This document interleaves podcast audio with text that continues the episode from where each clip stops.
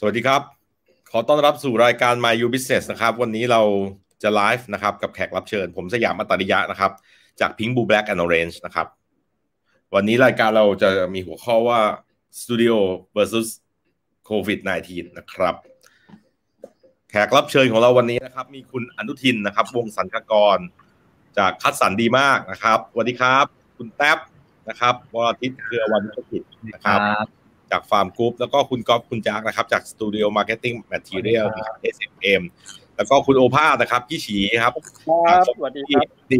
นายก ThaiGa ของเรานะครับ สมาคมนักออกแบบเลขศิลป์ไทยนะครับ ขอบคุณทุกคนมากๆนะครับ ที่รับคำเชิญมากันเป็นไงบ้างครับ สบายดีกันไหมครับ สุขภาพ ฉีดวัคซีนครบยังครับ เริ่มมีไข้ เริ่มมีไข้ รู้สึกไอจามบ้าง เป็นเป็นเวลา ทราบว่าพี่ฉีฉีดแล้วใช่ไหมเข็มหนึ่งใช่ป่ะรับฉีดยังครับ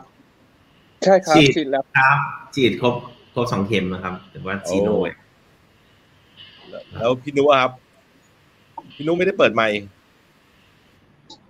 แล้วกอล์ฟนะครับ ยังไม่ยังไม่มีสักเข็มครับ โอ้ผมครบสองเข็มแล้วครับ โอ้เยี่ยมครับเนาะเป็นไงครับ ทุกคนน่าจะ work from home กันเนาะใช่ไหมครับครับ เราทราบกันดีอยู่แล้วเนาะว่าพี่อนุทิน Cadson Demak ก็ท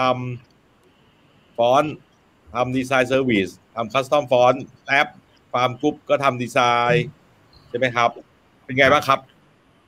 ครับทำฟอนต์ด้วย อืม อ่า ใช่ใช่ใช่พี่ฉีชื่อชื่อฟอนโตลี่ แต่ไม่ทำฟอนต์ไม่ทำ มีมีสองคนข้างบนเขาเก่งๆแล้ว ก็ต้องให้เขาทส่วนกอล์ฟกับจางนี่ก็ทำพวกคล้ายๆพี่แท็บเนาะทำรีเทลเยอะใช่ไหมฮะ ครับอ่านี่เรามีภาพโชว์ด้วยนะ นี่เว็บไซต์ของเราดีมากนะทีมงานเรามีการทำการบ้าน ว้าว เว็บสวยนะเนี่ย เป็นไงบ้างเนี่ยขออัปเดตกันหน่อยดีครับ แต่ละคนโควิด -19 ทำงานที่บ้านกัน โอเคไหมครับ เริ่มที่ใครก่อนดี เริ่มที่ตับก่อน อะเริ่มที่แท็บก่อนละกันครับทำงานที่บ้านโอเคไหมก็ โอเคครับพี่มันก็ ผมว่าก็น่าจะเหมือนเหมือนทุกคนน่ะมันก็มีขึ้นขึ้นลงลงมีเบื่อเบื่อเหงาเหงามันก็ อย่างที่ทุกคนก็ทราบว่าไอ้ culture ของ collaborative studio culture อะไรมันหายไปก็ ผมเป็นคนที่ดึงพลังตรงนั้นจากทุกคน ผมเป็นคนที่ชอบทำงานกับน้องเก่งๆ ชอบเชียร์ ชอบช่วยอะไรอย่างเงี้ยครับ พอพอมันอยู่คนเดียวแล้วมันก็จะเศร้าๆนิดนึงเหงาๆนิดนึงอะไรครับพี่แต่ก็ แต่ก็อยู่ได้ครับ แต่ก็อยู่ได้ไม่ไม่ไม่ได้ ไม่ได้มีปัญหาอะไร อ้าวของพี่นุนี่น่าจะทำงานที่บ้านกันเป็นปกติก่อนโควิดอยู่แล้วใช่ไหมใช่ครับอาของของข้าวสันเราทำอ่าเป็นเกือบจะครึ่งครึ่งๆอยู่แล้ว ก็คืออ่าในหนึ่งวีคเราจะทำงานที่บ้านสองวันอยู่แล้ว อันนั้นตั้งแต่ก่อนโควิด มันก็เลยเวลาตอนที่พอเป็น work from home full time เราก็ไม่ค่อยต้อง adapt อะไรมาก แต่ทีนี้เนี่ยก็เหมือนกับที่ดับบอกแหละ ถ้าเกิดว่างานประเภทของเราเวลาเราทำ ที่บ้านตลอดเวลา แรก ๆ มันก็อาจจะ productive ดี เพราะว่าเราสามารถที่จะมีเวลาที่ concentrate ไม่มีอะไรมา disrupt เราระหว่างวันอะไรใช่ไหมครับ นี้ทำทำไปมันก็จะไปเข้าในลูปที่มันโดดเดี่ยวเกินไป เพราะว่าสุดท้ายแล้วมันจะต้องเรียกร้องหาคือเนื้อเนื้องานอะมันเรียกร้องหากันมี discussion มีมี input แล้วก็มีการแลกเปลี่ยนมีอะไรเงี้ย ซึ่งตรงนั้นน่ะ ถามว่าทำได้ไหมในผ่านผ่านออนไลน์อย่างเงี้ยมันก็ทำได้ แต่ก็อย่างที่เราทราบกันมันก็จะ up to certain extent นะครับก็ถ้าเกิดตอบก็คือ ตอนเนี้ยมันเข้าสู่โหมดเฉาเฉาๆละประมาณนั้นครับแล้วกอล์ฟกับจะแจ็คใกล้นะซึคมรับเศร้าแล้วครับก็กับแจ็คก่อนนะครับอ่าถ้า ถ้าของฝั่งผมเองเหมือนงานงานส่วนใหญ่แบบ ถ้าแบ่งสอง part หลักๆ มันจะมี part creative กับ part ที่เหมือน direction มันชัดแล้วเราค่อย apply อย่างเงี้ยการ work from home ถ้า direction มันชัดแล้วมัน อันนั้นมันมันจะง่ายมากดีมากหมายถึงว่าทุกคนรู้แล้วต้องทำอะไรแล้วก็ทำไปอืมค่อยๆครับแต่ว่า part creative อะมันมันยากมากที่ต้องทำงานผ่านออนไลน์ คือรู้สึกว่าคือมันก็ยังทำงานได้อยู่ แต่ว่ามันใช้พลังงานแล้วก็ใช้เวลากว่าเดิมเยอะเลย เพราะว่ามัน ผมว่างานครีเอทีฟมัน part เนี่ยมันสำคัญที่มันจะต้องอยู่ในสตูดิโอแล้วมันบ o ลส์กันมันมันได้ได้ทางออกที่มันแบบมากกว่าดีกว่า แล้วก็แบบหลากหลายกว่าอะไรเงี้ย แล้วเหมือนปกปกติเหมือนช่วงนี้งานส่วนใหญ่มันรีควายการคิดหลาย ๆ มุมหลาย ๆ คนนะครับ คือทำคนเดียวมันมันค่อนข้างแคบ แล้วก็เลยรู้สึกว่าเออ ตรงเนี้ยเป็นปัญหา เพราะว่ามันมันไม่ได้เจอกัน จักมีอะไรเสริมก๊อฟไหมครับอ๋อก็เหมือนกันเลยครับ เพราะว่าคุยกันอยู่ตลอดเราคำตอบก็ของแท็บตอนนี้มีกี่คนครับที่ออฟฟิศสิบห้าครับ ของก๊อฟกับจ้าเมื่อกี้บอกแปดใช่ไหมครับ ครับ ของพี่นุอะครับ ก็ตอนนี้ โอ้ไม่ได้นับด้วยนะน่าจะประมาณยี่สิบครับ โอ้ของพี่ฉี คนเดียว คนเดียวนะวันนี้เราคุยกันหลายสเกลมาก ของออฟฟิศเราสิบเอ็ดคน ครับ ก็ไล่ไปแปดสิบเอ็ดหนึ่งแปดสิบเอ็ดสิบห้าแล้วก็ยี่สิบใช่ไหมนุครับ roughly ครับครับของฉีนน่าจะไม่มีปัญหาเรื่องการ discuss เนาะคนเดียวเราครับ discuss เองผมเลยก็ยังต้อง discuss กับตัวเองถ้าพูดถึงเนี่ยเรา discuss เยอะกว่าที่มีคนในออฟฟิศเพราะว่าเราต้องทำงานกับ architect interior แล้วก็อืมทำกับพวกผู้รับเหมาใช่ไหมอืมทำกับครับ owner อ่าอืมกลายเป็นว่าทำแบบนี้มันเจอเยอะกว่าอืมอืมแล้วเราเราเราเจอเสียหเวลายลาแบแบบบด้วยเออมันมันมันกลายเป็นว่าเราเจอเป็นร้อยคนแล้วอะมันไม่ใช่เจอยี่สิบคนในออฟฟิศแบบที่เราเคยเจอใช่ไหมอืมเราก็ต้องไปนั่งฟังเขาอะว่าเขามีปัญหาอะไรกันบ้าง แล้วก็เราช่วยอะไรได้บ้าง อันนี้ก็เป็นเป็นเป็นอีกวิธีทำงานหนึ่งอ่ามันก็มันก็ปรับไปตามสถานการณ์ จริงๆเราก็อย่างที่เคยเคยเมื่อกี้คุยกันนะก็บอกว่า เราก็เจอสถานการณ์ตั้งแต่ตอนปฏิวัติใหม่ๆ ถ้าจะว่าไปแล้วเนี่ยมันเริ่มมันเริ่มมีอาการอ่าในในเรื่องของการโตของธุรกิจเนี่ย มันค่อนข้างโตได้อย่างช้าๆมาได้ตั้งแต่ตั้งเจ็ดปีถ้าเจ็ดปีเนี่ยที่ผ่านมาจะเห็นได้ชัดขึ้น แล้วก็อยากฝากน้องๆรุ่นหลังๆเลยเลยแล้วกันว่าให้จำเอาไว้ว่าปฏิวัติเมื่อไหร่ประเทศมันช้าไปสิบปีอย่างต่ำเพราะนั้นถ้าเกิดว่าเป็นไปได้ก็อยากจะให้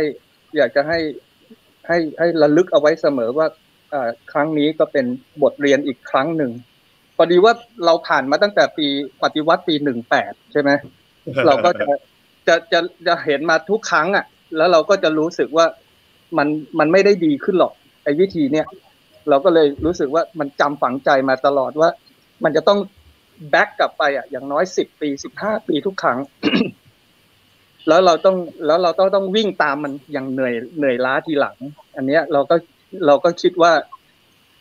ถ้าเมื่อก่อนน่ะ มีคนสั่งสอนเราแบบนี้ หรือว่าบอกว่าไอการทำรัฐประหารมันเลวร้ายอย่างไรนะ เราก็คงจะรู้จักเตรียมตัว แล้วก็รู้จักที่จะประกาศออกไปให้ชัด ๆ ว่า เออ ต่อไปเราต้องเราต้องไม่มีอย่างเงี้ย มันก็ แล้วเราตอนแรกก็ไม่ไม่คิดนะ ตอนปีหนึ่งแต่ตอนเด็กๆอะ เราก็ไม่คิดว่า เอาก็แค่ก็มันมีรถถังก็แค่นั้นเอง แต่เราแต่เราเรากลับกลายเป็นว่าไอการที่เราเห็นรถถังอะไรพวกนี้บ่อย ๆ มันก็กลายเป็นเรื่องเรื่องเขาเรียกว่าอะไรนะเป็นเรื่อง เป็นเรื่องชาปกชิตินนะเออ ชาเอชินอแล้ว แล้วเราจะชาชินอย่างนี้ไม่ได้แล้ว นึกออกไหมอ่าพอดีว่าเริ่มมีลูก เริ่มห่วงลูกแล้วว่าถ้าลูกต้องต้องไปเจอแบบนี้อีกอะแบบเราอะ มันก็ไม่ได้พัฒนาอะไรไปไหนแล้วอะมันก็จะถอยหลังไปเรื่อยๆแล้วแหละ อันนี้ก็เป็นช่วงช่วงนี้ แล้วมันก็เลยสะท้อนถึงเรื่องว่า ไอ้วิธีอย่างเนี้ยมันมันโยงมาเกี่ยวกับไอ้เศรษฐกิจที่มันมากระทบกับเราอะโดยตรง เมื่อก่อนเรานึกรู้สึกว่ามันไกลตัวใช่ไหมตอนนี้ต้องบอกว่ามันใกล้ตัวมาก มันมีผลโยงกันแน่ๆเออพอเศรษฐกิจไม่ดีเราก็ทำอะไรก็ลำบากใช่ไหม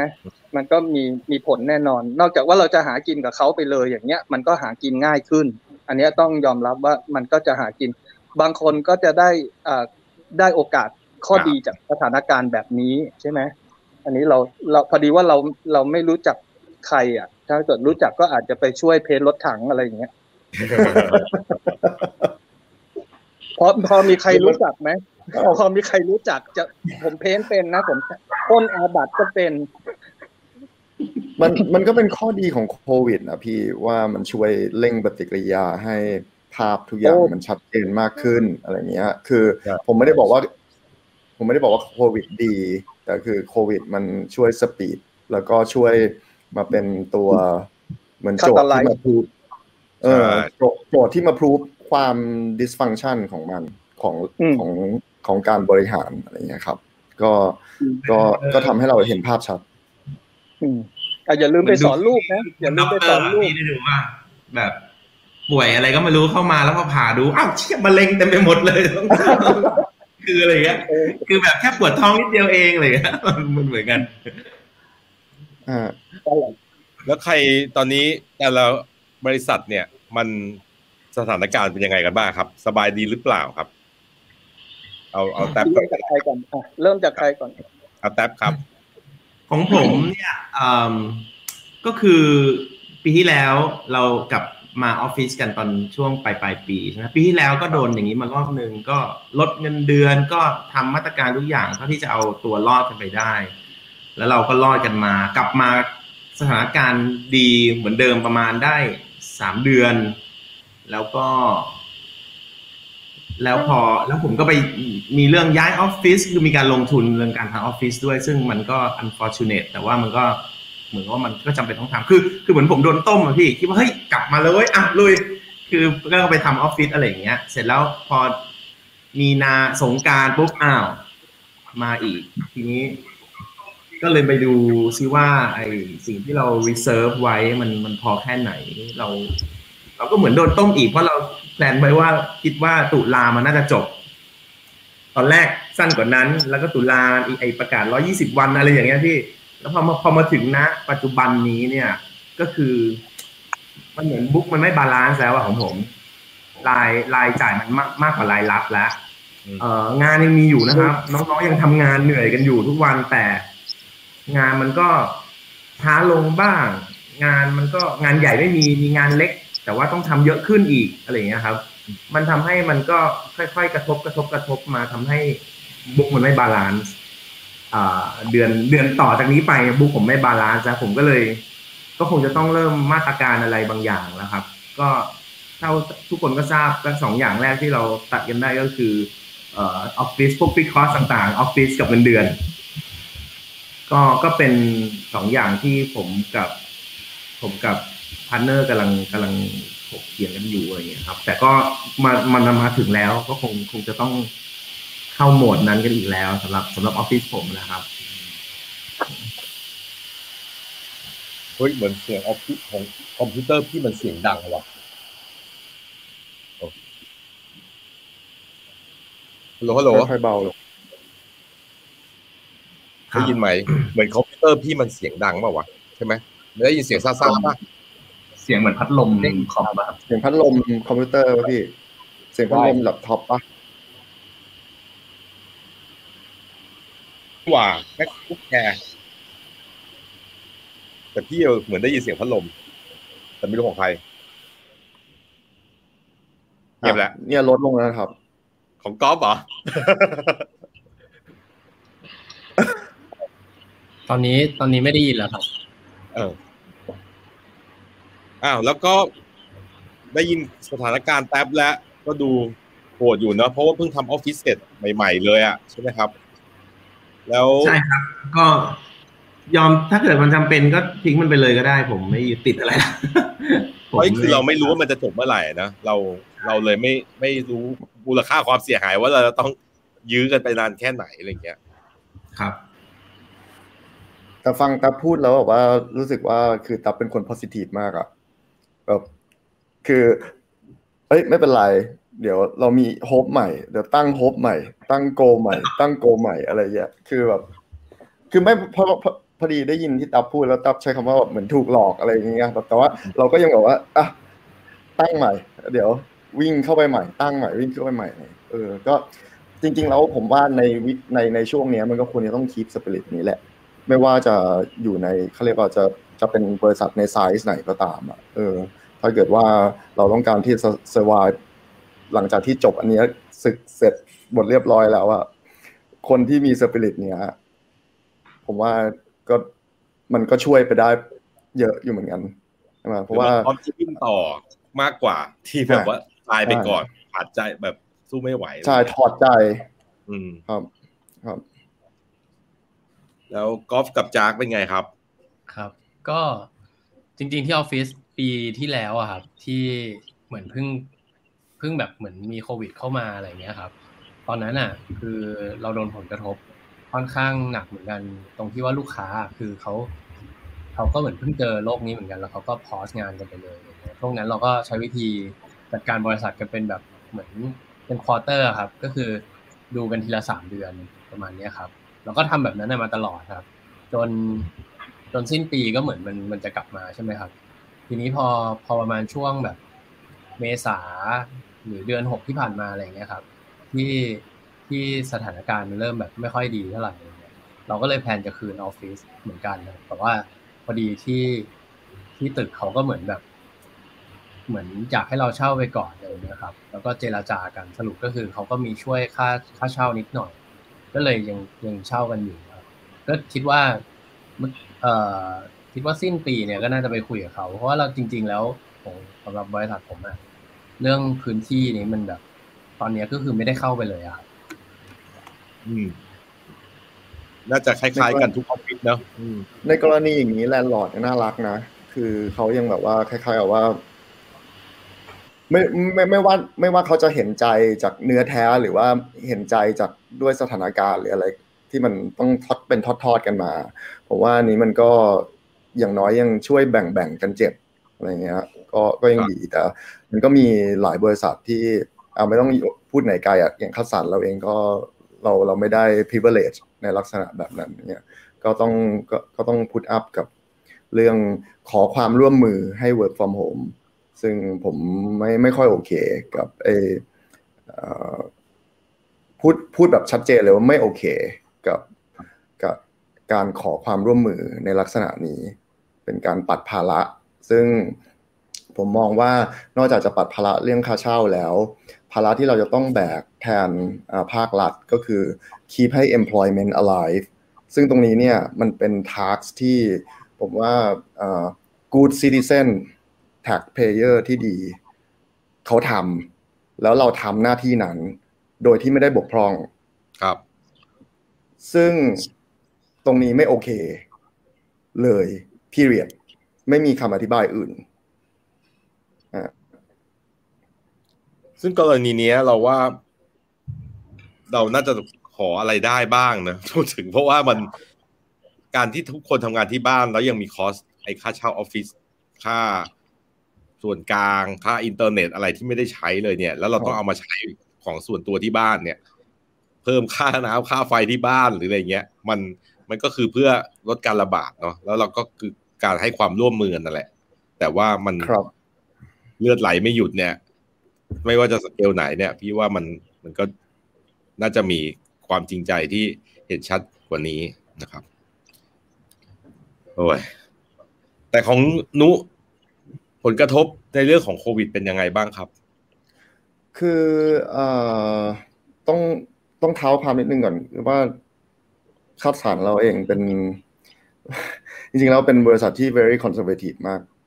ถ้าเมื่อถ้าถ้าพูดในกรอบของ financial อะไรอย่างเงี้ยครับเอ่อเราเราค่อนข้างที่ preserve แล้วก็ระวังมากกับไอ้เรื่องของการใช้จ่าย ผมไม่แน่ใจว่าดูจากภายนอกแล้ว คนอื่นจะรู้สึกว่าเราใช้จ่ายเยอะหรือว่าใช้จ่ายน้อยยังไง เราเราเราค่อนข้างคอนเซอร์เวทีฟมาก แล้วก็ระวังมาโดยตลอด เพราะว่าผมเป็นคนที่รู้สึกกับบ้านเมืองคล้าย ๆ กับที่พี่โอ พูดไปตอนแรกอะมาตั้งนานแล้ว แล้วเราก็ไม่ไม่ไม่เคยไว้ใจเลย เพราะว่าขนบธรรมเนียมของเราก็คือเราทำ year plan แล้วเรามีเช็คแบบทุกครึ่งปีตลอด เพราะฉะนั้นเนี่ยในใน 20 ปีที่ทำธุรกิจมาเนี่ยเราเห็นเลยว่าทุกทุกปีหรือว่าทุกครึ่งปีเราต้อง improvise แล้ว improvise หนักๆด้วย บางครั้ง improvise แบบว่ากับหัวกับหางเลยอะไรเงี้ย เพราะฉะนั้นเนี่ยตรงนี้มันเท่ากับความไม่แน่นอน ซึ่งมันไม่เคยมีความแน่นอนเลยเราเลยเราเราเลย backup ไอ้ความไม่แน่นอนเนี่ยไว้เยอะ ทีนี้เนี่ยพอพูดในกรอบนี้เนี่ยผมจะพูด extend ไปถึงเรื่องว่า จริง ๆ แล้วมันไม่ใช่ความผิดของดีไซน์สตูดิโอเลยอันนี้ผมพูดแบบให้ทั้งผองเลย เพราะว่าใน business ทั่วไปอะถ้าเกิดคุณมี cash reserve ที่คุณจะรัน business ไปได้ 3 เดือนนะหรือว่า 3 เดือนนี้ก็ดีนะถ้าเกิดในสภาวะปกติ ผมว่า 3 เดือนก็ก็ก็โอเค healthy very healthy 6 เดือน ใครมี cash reserve ที่อยู่ได้ถึง 1 ปีนี่คือ super healthy แต่ทุกวันนี้นี่คือ cash reserve 2ปียังผมว่ายังอาจจะ ซึ่งมันไม่มีใครเขาทำกันไงใช่ไหมคือบ้าแล้วคุณจะเอาเงินมาเก็บไว้ให้ผมมันก็จะพ้องเงยหรือต่างใช่ใช่ครับ ซึ่งซึ่งผมว่าแบบผมมองว่าสักสามเดือนหกเดือนเนี่ยแบบ reasonable มากๆแล้วไม่ว่าจะสำหรับสำหรับ design firm ซึ่ง design firm ส่วนใหญ่ก็ที่เราคุยกันณบริบทเนี้ยคือ SME ใช่ไหมครับ ก็ผมว่า มันเขาทำเขาไม่ได้ทำอะไรผิด อันนี้เป็นอีกข้อหนึ่งที่ส่วนใหญ่ ไม่นับบริษัทที่อาจจะบริหารไม่ได้เรื่องอยู่แล้วอะไรเงี้ย อันนั้นก็ไม่รู้นะครับแต่ว่าถ้าเกิดคุณเข้าข้อแม้นี้ว่าคุณมี cash reserve สามเดือนหกเดือนเนี่ยแสดงว่าคุณทำมาโอเค คุณไม่ได้มีอะไรผิด แต่เมื่อมันมีอุบัติอะไรบางอย่างเข้ามาเนี่ย คุณต้องไปถ้าภาครัฐคนที่เข้ามาประคองสิ่งเหล่านี้ที่เขาไม่ได้ทำผิด แต่มันเกิดจากอุบัติที่ไม่สามารถคาดการไม่ได้ มันเป็น unfortunate แล้วเรา in this together คือโดนด้วยกันโดนโดยทั่วหน้าในสเกลของแต่ละคนใช่ไหมครับ อันนี้อันนี้คือที่ผมมอง คัดสรรมันยังมันยังไปได้ เพราะว่าเรา conservative แล้วเราเก็บ พูดง่ายๆ ผมพูดตรงๆ ผมจัดงาน BITS ไม่ได้จัดงาน BITS อะปีนี้เป็นปีที่สองเรา มันก็ต้องมีจะจะจัดงานมันก็ต้อง reserve เงินไว้ประมาณหนึ่งด้วยเหมือนกัน เพราะนั้นเนี่ยเราก็ยังสามารถที่จะเล่นแร่แปรธาตุเอาไปใช้ทำอย่างอื่นได้หรือว่าใช้กั้นหายใจต่อไปได้อะไรเงี้ยครับ ซึ่งมันอาจจะเป็นลักชัวรี่อันหนึ่งที่เราเราทำมาในช่วงเกือบสิบปีที่ผ่านมาอย่างเงี้ยมันก็เลยทำให้เราเรามีสิ่งที่เราต้องกันเอาไว้ ค่อนข้างที่จะเยอะ แต่ทีนี้ไม่ได้หมายความว่า ถ้าอย่างนี้คุณรอดคุณก็อะก็ยังมีนี่ไงเขายังรอดได้เลย มันไม่ใช่ เพราะว่านี้มันมันมันมันมันไม่ใช่ norm ปกติ ครับเนี่ยคือที่ผมหมายถึง ซึ่งอันนี้ผมก็พูดแทนแบบว่า design firm อื่นๆ ด้วยพูดแทนแต๊บด้วย พูดแทนทาง Studio Marketing Material ด้วยหรือว่าพูดแทนพี่ฉีฟันตอรี่ด้วยอะไรเงี้ยเออซึ่งมัน ไม่ปกติ ผมใช้คำว่าไม่ปกติหลายครั้งมาก อันนี้ผมรู้ตัวนะเออเพราะว่ามันไม่ปกติจริงๆใช่ไม่ปกติหรอก เพราะว่าครับมันจะไม่มีใครรีเซิร์ฟเงินเยอะขนาดนั้นอยู่แล้ว ใช่ไหมมันครับ มันเสียโอกาสที่เราจะไปทำอย่างอื่นครับ แต่ถ้าเกิดตอบปัญหาพี่สยามว่าตอนนี้สภาพทุกอย่างเป็นยังไง ผมว่า ผมตอบคล้ายๆแต่คืองานอะ มันมีมันยังมันมันยังมีอยู่ ก็คือเราก็ต้องจัดสรรไป ตามที่ตามตามที่ตามที่เอ่อตามตามที่ความความเป็นจริงที่มันเป็นอะ แต่เราก็เราก็ยอมรับเหมือนกันว่างานในประเทศอะ มันมันค่อยๆเหือดแห้งลงผมว่าแล้วผมก็โปรเจกต์เลยว่ามันจะมันจะเหือดแห้งลงไปหนักกว่านี้อีกในในในเดือนถัดๆไป ครับ มันซึมแล้วตอนนี้มันไม่มีใครกล้าที่จะใช้จ่ายอะไรเยอะแยะหรอกเอาจริง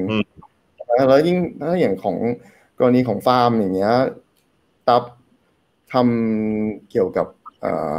retail retail เยอะอย่างเงี้ย retail เขาทบโดยตรงเขาก็ใช่ hibernate กันไปหมดแล้ว ใช่ป่ะแบบว่าจำศีลกันไปหมดแล้ว ก็ก็ก็จะโดน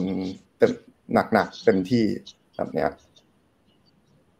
ซึ่งมันก็เป็นทอดๆมานะใช่ไหมครับครับแต่ของนู้นเนี่ยก็คือมีการกระจายความเสี่ยงว่าตั้งแต่เราคุยกันตอนนั้นเนาะว่าก็มีลูกค้าในประเทศลูกค้าต่างประเทศ มีครับฟอนต์ซึ่งขายได้เรื่อยๆ เป็นแบบ passive income ใช่ไหมแล้วมีงาน design service ครับมันก็ครับมีไข่อยู่หลายตะกร้า คือก็ใช่เรา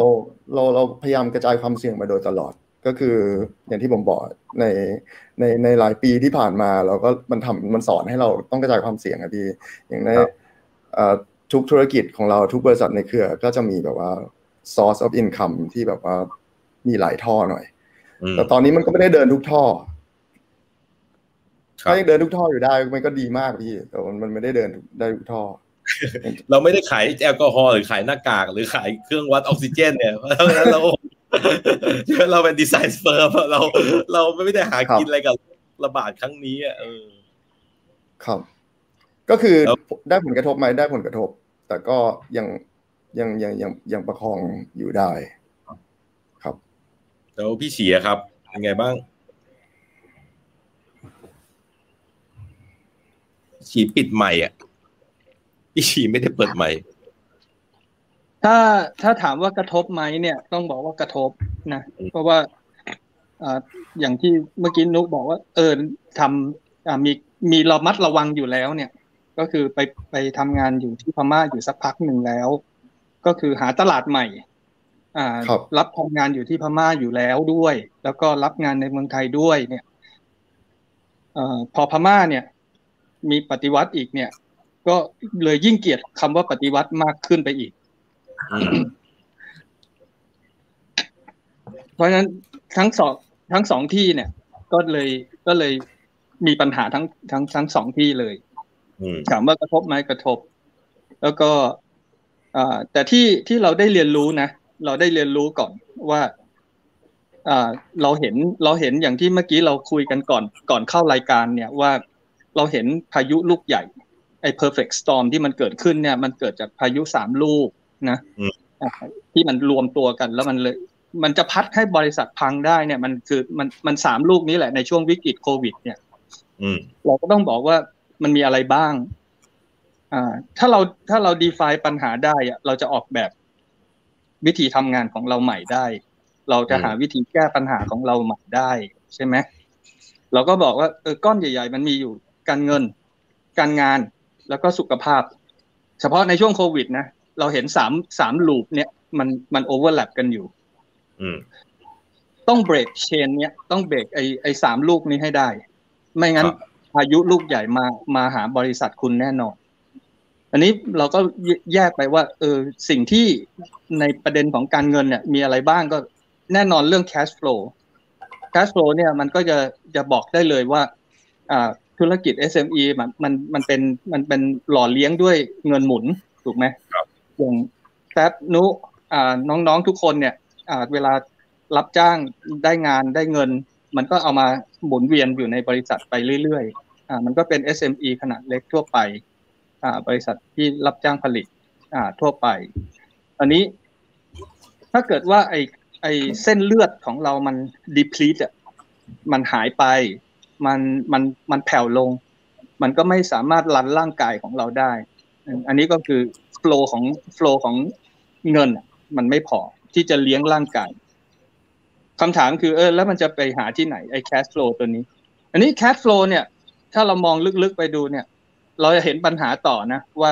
มันเป็น cash flow ของส่วนบุคคลก็คือพนักงานในออฟฟิศกับ cash flow ของตัวออฟฟิศเอง พนักงานเองก็มีปัญหาเรื่องของการเงินที่เขาต้องไป solve เหมือนกันนะ เราจ่ายเงินเดือนเขาช้า เราไม่มีเงินจ่ายให้เขาอย่างเงี้ย อันนี้คือสิ่งที่เรียนรู้มาในช่วงเจ็ดปีนี่แหละ เจอมาทุกสภาพเลย แล้วเราก็จะจะรู้ว่าปัญหาพวกเนี้ยมันเป็นปัญหาที่เอ่อไม่ง่ายนะ ดูเหมือนกับที่เราพูดกันน่ะว่ามันจะมันมันถ้าถ้ามันไม่ได้วางแผนดีๆ มันจะแก้ไม่ได้นะ มันแก้แก้แก้ยากมาก เพราะว่าอืมเวลาปัญหามันมาถึงอย่างเช่น จะสิ้นเดือนแล้วอะอย่างสมมติว่าวันที่ยี่สิบเก้าต้องออกต้องต้องเตรียมเอาเงินเข้าธนาคารให้ให้พนักงานแล้ว มันเกิดช็อตอะ เราควรจะมองเห็นตั้งแต่วันที่สิบห้าแล้วใช่ไหมเราควรจะเห็นตั้งแต่เดือนก่อนหน้าแล้วใช่ไหมอืมถ้าเรายิ่งเห็นเห็นเห็นมันล่วงหน้าได้มากเท่าไหร่อะ เราจะได้เตรียมพร้อมได้ทันอืมเช่น เออเราเร่งรัดอ่าเรื่องลูกขค้าองอ่าลูกค้าได้ไหมอ่า เราต่อรองไอ้ค่าใช้จ่ายบางอย่างที่เราจะผ่อนผันได้ไหมไปเพื่อเอที่อจะเอาอ่าโยกโยกคือโยกไปโยกมาไอ้เรื่องเงินเนี่ย บางทีมันไม่ได้บอกว่ามันจะแก้ปัญหาได้ร้อยเปอร์เซ็นใน solution เดียวนะ แต่มันต้องค่อยๆทำแก้ไปทีละปม ปมของเดทที่มันเป็นเดทรายย่อย เดทที่มันค้างมากๆ debt ที่มันอ่าของ fix ประจำถ้าไม่มีแล้วตายหาแน่นอนก็คืออย่างเน็ตเนี่ยไม่จ่ายโดนตัดอย่างเงี้ยอืมเราแบ่ง priority ของ debt ได้ เราแบ่งระยะเวลาในการที่จะต่อรองกับเขาได้ใช่ไหมอืมเพ ราะฉะนั้นถ้าถ้าเรื่องของถ้าถ้าคนที่มีปัญหาเรื่องการเงินอยู่เนี่ย ทุกบริษัทอะผมบอกได้เลยว่า มีเพื่อนไม่ต้องกลัว มีเพื่อน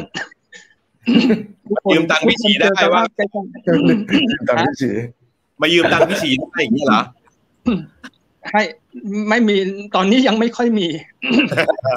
หมายถึงมีเพื่อนร่วมชะตากรรมเดียวกันนะเนาะคือแบบมีว่ามีมีเพื่อนร่วมชะตากรรมเนอะเออแล้วก็ เราพูดถึงบางทีเราก็มองไปถึงวิกฤตการเงิน พายุลูกแรกนะนี่ยังยังลูกแรกอยู่นะ ยังรวมไปถึงซัพพลายเออร์เราด้วยซัพพลายเออร์เราลูกค้าเราด้วยนะ คือเราจะบริหารจัดการพายุ ย่อยๆ ที่เรากำลังเห็นในเรื่องของการเงินยังไง แต่ข้อดีคือเราเราเริ่มเห็นกรุ๊ปปิ้งของก้อนปัญหาแล้วอืมจากที่มันเคยนัวเนียนัวเนียพัวพันกันไปหมด จนเราคิดอะไรไม่ออกเลยเนี่ย เราค่อยๆ ดึงมันทีละชิ้น ทีละชิ้น ทีละจิ๊กซอว์ออกมา แล้ววางไว้บนโต๊ะไม่ต้องไปหนีมัน แล้วก็ดูซิว่าอะไรที่ทำได้อะไรที่ทำทำไม่ได้ก็ปล่อย อันนี้คือเหมือนกับยุค 40นะจำได้ไหม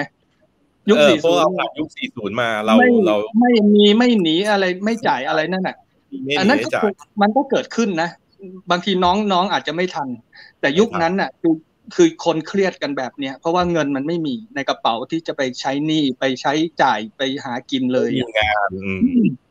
แต่ยุคนี้มันยากยากกว่าปกตินิดนึงเพราะว่าต้องมีมีเงินไปซื้อวัคซีนด้วยใช่ไหมเออมันต้องมีเงินไปซื้ออุปกรณ์ทางการแพทย์เยอะแยะเต็มไปหมดนี่นี่ต้องเตรียมถังออกซิเจน แล้วเนี่ยไม่รู้ว่ามันจะมาเมื่อไหร่ ก็ต้องเตรียมตังค์ไว้อีกอ่าไว้ซื้อออกซิเจน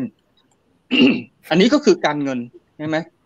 อันนี้ถ้าเกิดว่าเราเราแยกเป็นก้อนเป็นก้อนออกมา แล้วเราก็ค่อยๆหามันอะหาว่าเราจะดีลกับลูกค้ายังไง เราจะดีลกับซัพพลายเออร์เรื่องไหน แล้วก็ค่อยๆคลี่คลายไป วงที่สองเนี่ยจะเป็นเรื่องของการงาน การบริหารงาน คราวนี้บริหารงานอะไรวะในเมื่อมันมันมีมันมีปัญหาง่าย ๆ เลยนะ งานมากกว่าคนกับคนมากกว่างาน อืมใช่ไหม แต่ที่สำคัญที่สุดมันคือเรื่องของคุณ i t y ของงาน จะคีปยังไงให้มันให้มันได้เหมือนเดิม อันนี้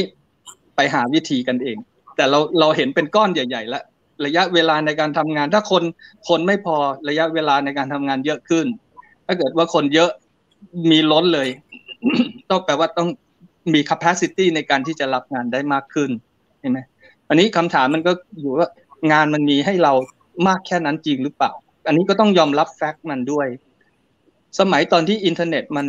อ่ามันมีปัญหาตอนช่วงปี 2000 ไอ millennium น่ะตอนนั้นเนี่ย พออินเทอร์เน็ตมันแสกปุ๊บเนี่ยมันก็กลายเป็นว่า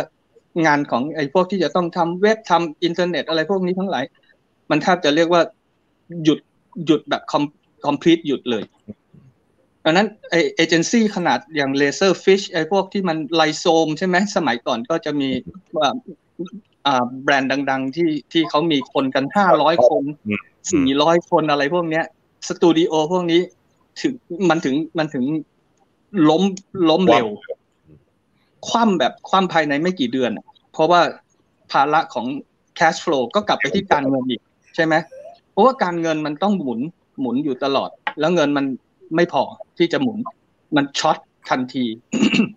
บริษัทเราก็โดนเหมือนกันตอนนั้น ก็ก็มีปัญหาเรื่องนี้เหมือนกัน ใช้เทคทุกเทคนิคแล้วนะใช้ทุกเทคนิคตั้งแต่เทคเทคนิคที่ที่อ่าให้คนมาทำงานครึ่งเวลาได้ไหม คือรักษาสถานภาพ เราไม่อยากจะอืมตัดเขา แต่คือเราขอให้เขาเห็นใจเราอืมอ่ารักษาสถานภาพ ครึ่งเวลา ครึ่งอเมาใช่ไหมอันนี้ก็คือก็ขอก็ช่วยขกัอนไปขอเสริมขอเสริมพี่โอภาสนิดนึงอะครับได้เลยว่าครับ ผมได้ว่าเลยครับผมผมว่าเอ่อแท็กติกนี้เนี่ยหลายคนใช้อยู่นะ ตอนเนี้ยอืม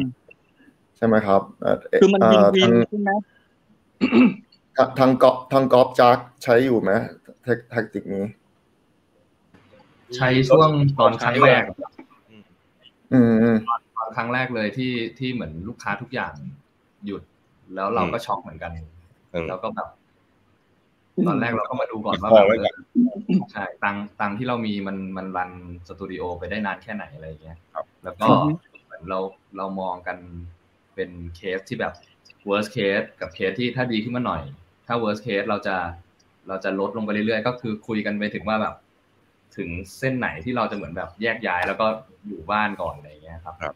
แต่ก็อืมก็ก็โชคดีที่เหมือนแบบเราเราได้ใช้ไอ้เคส ลดวันทำงาน แล้วก็เพราะตอนนั้นปริมาณงานมันก็ลดด้วย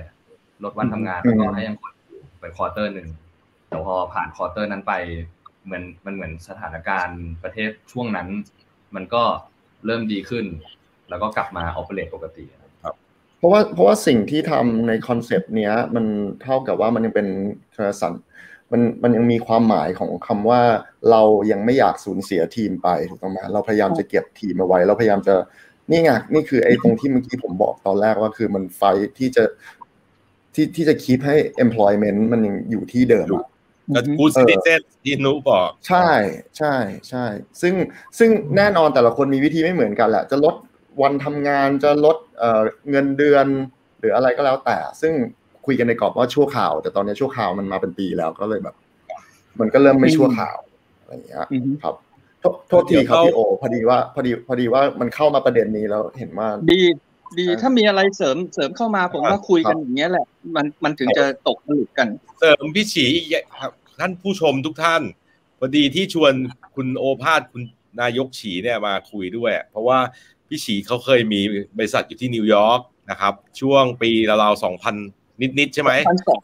สองพันสองก็ตอนนั้นมีพนักงานเกือบร้อยคนที่นิวยอร์กนะครับ เออแล้วก็เจอปัญหาไอ้ตัวไอเนี่ย .com bubble มันระเบิดเนาะแล้วก็ต้องแก้ปัญหา เนี่ยคือจากคนเป็นร้อยเนี่ยพี่ฉีเจอมาหลายรูปแบบหลายสเกลแล้วจนตอนนี้เหลือเป็นหนึ่งคนวันอืมแบนคนเดียวคนเดียวชอบมากตอนนี้ เพราะว่าตอนนี้ได้ไปเที่ยวกับลูก คือถ้าเกิดว่าเราได้ไปเที่ยวกับลูก เราใช้ชีวิตช่วงสุดท้ายของเราแหละให้มันให้มันมี มีก่อนที่จะเดินไม่ไหว ก่อนที่จะปีนเขาไม่ไหว ก่อนที่จะอะไร อันนี้คือคอนเซิร์นของผม เป็น priority ที่หนึ่งแล้วตอนนี้ เพราะว่าเรารู้ตัวแล้วว่าร่างกายเราไม่ได้ไม่ได้ดีแล้วสายตาจะถ่ายรูปอะไรพวกนี้มันเริ่มมีปัญหาแล้ว แล้วผมคิดว่าอีกอีกไม่ไม่ไม่ไม่ได้ไม่ได้นานอะ ร่างกายมันจะยิ่งยิ่งไปมากกว่านี้ก็เลยรีบใช้ก่อน รีบใช้ให้ให้ทันอ่าพอพอพอเมื่อกี้อย่างพูดถึง ไอตอนที่มันเป็นอ่าร้อยกว่าคนเนี่ย เรามีรีโมทหมายความว่าเราเอาซอร์สด้วย คือพยายามที่จะลด cost ในตอนนั้นทำอยู่ที่บอสตันใช่ไหมครับอืมเราเราลด cost เนี่ยโดยการที่ซับซับคอนแท c t เนี่ยให้กับทางที่เกาหลีด้วย แล้วก็ทางอินเดียด้วย เพื่อที่จะได้โปรแกรมเมอร์ที่อ่าต้นทุนที่ถูกลงลงครับอ่าแต่อย่างที่บอกอะยี่สิบปีก่อนอะไออินเทอร์เน็ตที่เราคุยกันอยู่แบบเนี้ยมันมันไม่ได้มันไม่ได้สวยหรูหรือหวานหอมแบบนี้ ใช่ไหมมันจะคุยกันอย่างนี้ไม่ได้เลย ไม่เคยมีอยู่ในอยู่ในสารระบบเลยจะส่วนมากก็จะติดต่อทางอีเมล ส่งโค้ดไปให้ดูก็ส่งไปทางอีเมลแล้วดูกันไปทางอีเมลอย่างเงี้ย อ่า อันนั้นก็เป็นเป็นเรื่องรุ่นพิมิทีฟแล้วกัน แล้วแล้วก็มันก็พัฒนามาเรื่อยๆแต่ก็ตอนนั้นเนี่ยมันมีปัญหาอย่างนี้คือ พอระบบ การเงินไอพายุลูกแรกมันเริ่มมีปัญหาปุ๊บเนี่ย ทาง CFO เนี่ย สิ่งแรกที่เราเห็นเราเห็นแล้วแหละว่าอีกสองสาเดือนจะเจอปัญหานี้ แล้วเราก็เริ่มที่จะ track ให้มันระยะที่จากการ track อ่า cash flow ของเราเนี่ย จากที่เมื่อก่อน track by quarter by monthly เนี่ย เริ่ม track เป็นอาทิตย์ คือถ้าถ้ายูเห็นเห็นเลขหลักอาทิตย์แล้วเนี่ยยูจะอยู่ถึงขั้นวิกฤตแล้วนะ คือต้องดูกันเป็นรายอาทิตย์ เพราะว่าไม่รู้ว่าจะมีใคร เราต้องเราต้องจ่ายตังค์ให้ให้ซัพพลายเออร์เราคนที่ทำงานให้เราซับคอนแท c t เราครับมันต้องมีอะ มันต้องมีเงินให้ให้เขา เราเราเลยต้องไล่ดูเป็นอาทิตย์ ไล่ดูเป็นอาทิตย์ เพราะว่าเราอยากรู้ว่าอาทิตย์หน้าเนี่ย เราจะมีเช็คกี่ใบเข้ามาในออฟฟิศครับนึกออกใช่ไหมเพราะฉะนั้นอืมความละเอียดพวกเนี้ยมันยื้อให้เราอยู่ได้นะ ยื้อได้ประมาณสี่เดือนกว่าอืมจากที่จากที่สภาวะที่มันเรียกว่าคริสิสมาก ๆ แล้วอะเราก็สามารถยื้อจนสี่เดือนกว่าโชคดีมีบริษัทอ่ามีมีมีบริษัทอ่าที่เป็นคนที่อ่านักลงทุน มาช้อนซื้อหุ้นของบริษัทไป เราก็เลยเราก็เราก็เลยปลอดภัย รู้สึกว่าเออดี วิธีนี้ก็เป็นอีกวิธีหนึ่งในช่วงวิกฤตเหมือนกัน บางทีอะ บริษัทมันมันเจอเจอปัญหาใช่ไหมแต่มองปัญหาให้มันเป็นโอกาสก็คือ หาผู้ร่วมทุนใหม่ได้ไหมอืมเพิ่มทุนได้ไหมในบริษัท จริง ๆ จริง ๆ ไอ้นี้ไม่ไม่ไม่ได้เป็นเรื่องที่น่าน่ากลัวอะไรนะหมายความว่าเราสามารถถ้าเรามีผู้ใหญ่ที่เรารู้จักลูกค้าที่เรารู้จักเคยทำงานกับเขาอยู่แล้ว ลองเปิดอกคุยกับเขาเลย บอกว่าพี่ถือหุ้นเถอะ อันเนี้ยพี่พี่พี่พี่ได้เยอะกว่า ไม่ต้องมาจ่ายให้ผมทุกเดือนหรอก ผมว่าวิธีอย่างเงี้ย แล้วเผลอๆเราอาจจะได้ อ่า เป็น installment payment มาก็ได้ ใช่ไหม quarter ละอ่าล้าน quarter ละล้าน quarter ละล้าน เท่านี้บางทีมันก็อาจจะไม่ได้ช่วยแก้ปัญหาทั้งหมดได้ แต่มันสามารถช่วยให้เราค่อยเราสามารถมีสมองไม่ไม่ปวดหัวไม่เครียด ใช่ไหมอืมลองนึกภาพว่าสภาพที่มีลูกหนี้เจ้าหนี้มาโทรโทรหาเราทุกวันโทรไปหาลูกหนี้ทุกวันมันเครียดนะใช่ไหมเราก็เราแต่แต่เราหา partner ได้ดีๆ สักที่หนึ่งที่เขา invest ลงมาปุ๊บเนี่ย หลังจากนั้นเราก็เราก็อยู่ได้อีกเป็นปี อันนั้นก็เป็นเป็นเคสหนึ่งที่น่าสนใจนะครับ แล้วก็พอเรื่องงานหมด อันนี้เมื่อกี้พายุเหลือลูกสุดท้ายนะเรื่องสุขภาพ สุขภาพนี่สำคัญนะเราบอกว่า เอ้ยเราเราเราจะดูแลเฉพาะพนักงานเราไม่ได้นะ เราต้องดูแลครอบครัวของพนักงานเราด้วย คือถ้าพนักงานเราครอบครัวเขาไม่สบายอะ พนักงานเราก็ไม่ไม่มีกระจิตกระใจจะทำงานให้เราหรอก ใช่ไหมครับ เราก็เราก็ต้องดูทั้งหมด อะ เราก็ต้องดูเหมือนกับใช้มนุษยธรรมดูอะเพราะว่ามันเป็นอ่า indirect impact ที่มันจะเกิดขึ้น อืมผมว่าอ่าไอ้เรื่องพวกเนี้ย ถ้าเราเอาก้อนทั้งสามอย่าให้มันเกิดพร้อมกัน ในสเกลที่รุนแรงทั้งสามอัน อันนั้นจะแก้ยากขึ้นเหมือนกับมันลงปอดอะถ้าเกิดพูดพูดง่ายๆอะอืมถ้ามันยิ่งเป็น perfect storm ใหญ่ ๆ นะ มันเหมือนกับมันลงปอดแล้วมันจะแก้ยากขึ้นเรื่อยๆนะครับ ครับใช้ใช้ใช้ฟ้าทลายโจรเนี่ย กินไปทีละนิดทีละนิดแก้ไปทีละหน่อยอย่างเงี้ยกระชายขาวอะไรพวกเนี้ยนะว่าเพราะไฟเซอร์มันหาไม่ได้ในตอนเนี้ยอ้าวเดี๋ยวขอคุยกับ คนมาคอมเมนต์หน่อยเนาะคุณพลอยนะครับ บอกว่า Company of One เจ๋งไปเลยค่ะพี่โอภาสแล้วก็มีฮะคุณเพิ่มนี่เขาบอกว่า company of one ขอบคุณนะครับที่ติดตามเดี๋ยว เออ ลืม เดี๋ยวเราตอนนี้เรามีขับเฮาส์ด้วยนะครับ เดี๋ยวจบเนี่ยเราอาจจะไปคุยกันต่อเผื่อ ท่านผู้ชมผู้ฟังอยากจะมาร่วมแจมเนาะแล้วก็จะได้ใครมีอะไรอยากจะถามพี่ฉีเนี่ย ดูพี่ฉีน่าจะมีประสบการณ์เยอะ เออ ดูเป็นพนักท่านที่มีเอ้ควายมรู้นี่เราเราเราเราเราแบ่งกันอย่างนี้ก็ได้เราเราโทรไอเดียแบบ เอ้ยไอช่วงช่วงอีกสี่อาทิตย์เนี้ยเราจะทำอะไรกัน เนี่ยในช่วงสี่อาทิตย์ข้างหน้าเนี่ย แล้วก็อีกหกเดือนจะทำอะไรกัน แล้วก็อีกอีกปีกว่าเนี่ยจะทำอะไรกัน บางทีบางทีมันจะเริ่มเห็นเห็นภาพตัวเองที่ที่เคลียร์ขึ้นนะอันไอไออย่างนี้ก็ช่วยได้เหมือนกันใช่ไหมอ่าเดี๋ยวครับขอเอามุมอดีตของเรามาแชร์บ้างเอ ช่วงอปีศูนย์ตอน Propaganda เป็นบริษัทแรก ๆ เลยที่ ไม่มีอะไรเลยนะ คนอื่นเขานั่นอยู่ดีๆพอปิดเลย คือแบบปิดบริษัทเลย แบบว่า เพราะว่ามันเห็นแนวโน้มว่างานมันจะมีปัญหาอะไรอย่างเงี้ยอืมซึ่งตอนนั้นสำหรับเราอะก็ช็อกนะ แต่เราเป็นพนักงานอะ เราก็ happy ไง เพราะว่าเขามี cash flow ที่จะชดเชยหรืออะไรต่างๆ แล้วก็บริหารจัดการแล้วทุกคนเนี่ย ไปอยู่บ้านนิ่งๆ ปลอด ปัญหา เพราะว่าถ้ายื้อต่อไปในช่วงนั้นอะ มันมีคนแบบหนี้สินล้นพ้นตัวเยอะ หรือจะจากกันไม่สวยก็เยอะดังนั้นเนี่ย บางครับครั้งมันต้องดูกำลัง เราว่าเรา เพราะว่าตอนเนี้ยมันเหมือนตอนนั้นแหละ เราไม่รู้ว่ามันจะฟื้นเมื่อไหร่ ในกี่อืมเดือนกี่ปี ถ้าเราคิดว่าเราพอสู้ไหวอะเราก็สู้ แต่ถ้าเราประเมินแล้วเรารู้สึกว่าแบบเฮ้ยมันอาจจะแบบมากระเทือนเงินเก็บส่วนตัวของทุกคนใช่ใช่ใช่หรือของอะไรเงี้ยเราว่า มันไม่ควรจะไปกระเทือนถึงระดับนั้นนะ ถ้าเกิดว่าเรายังพอวินวินกับพนักงานได้กับทุกๆได้กับตัวเองได้ใช่ใช่ผมผมเสริมพี่สยามผมเสริมพี่สยามนิดนึงว่าคือคือที่ที่ที่ผมบอกไปบอกว่าให้ให้ช่วงเนี้ยให้ช่วงนี้พยายามแบบว่าอะไรอะมีกำลังใจที่ดีเอาไว้ แบบที่แบบที่แท็บพยายามทำอะไรเงี้ยแต่ก็แต่แต่เราก็ต้อง recheck reality ด้วยไง ใช่ไหมมันเหมือนเหมือนเหมือนที่พี่สยามบอกอะคือว่าถ้าเกิดเรากำลัง run เอ่อ firm ด้วยทิฐิว่ามันจะต้องไปได้สิแล้วเราก็บอกว่าใช่ต้องตัดแขนแล้วตัดขาแล้วใช่ไหมเหลือตัดหัวแล้ว มันแบบมันคือเออมันก็มันก็มันคนแล้วไงทั้งองค์ประกอบไม่คือ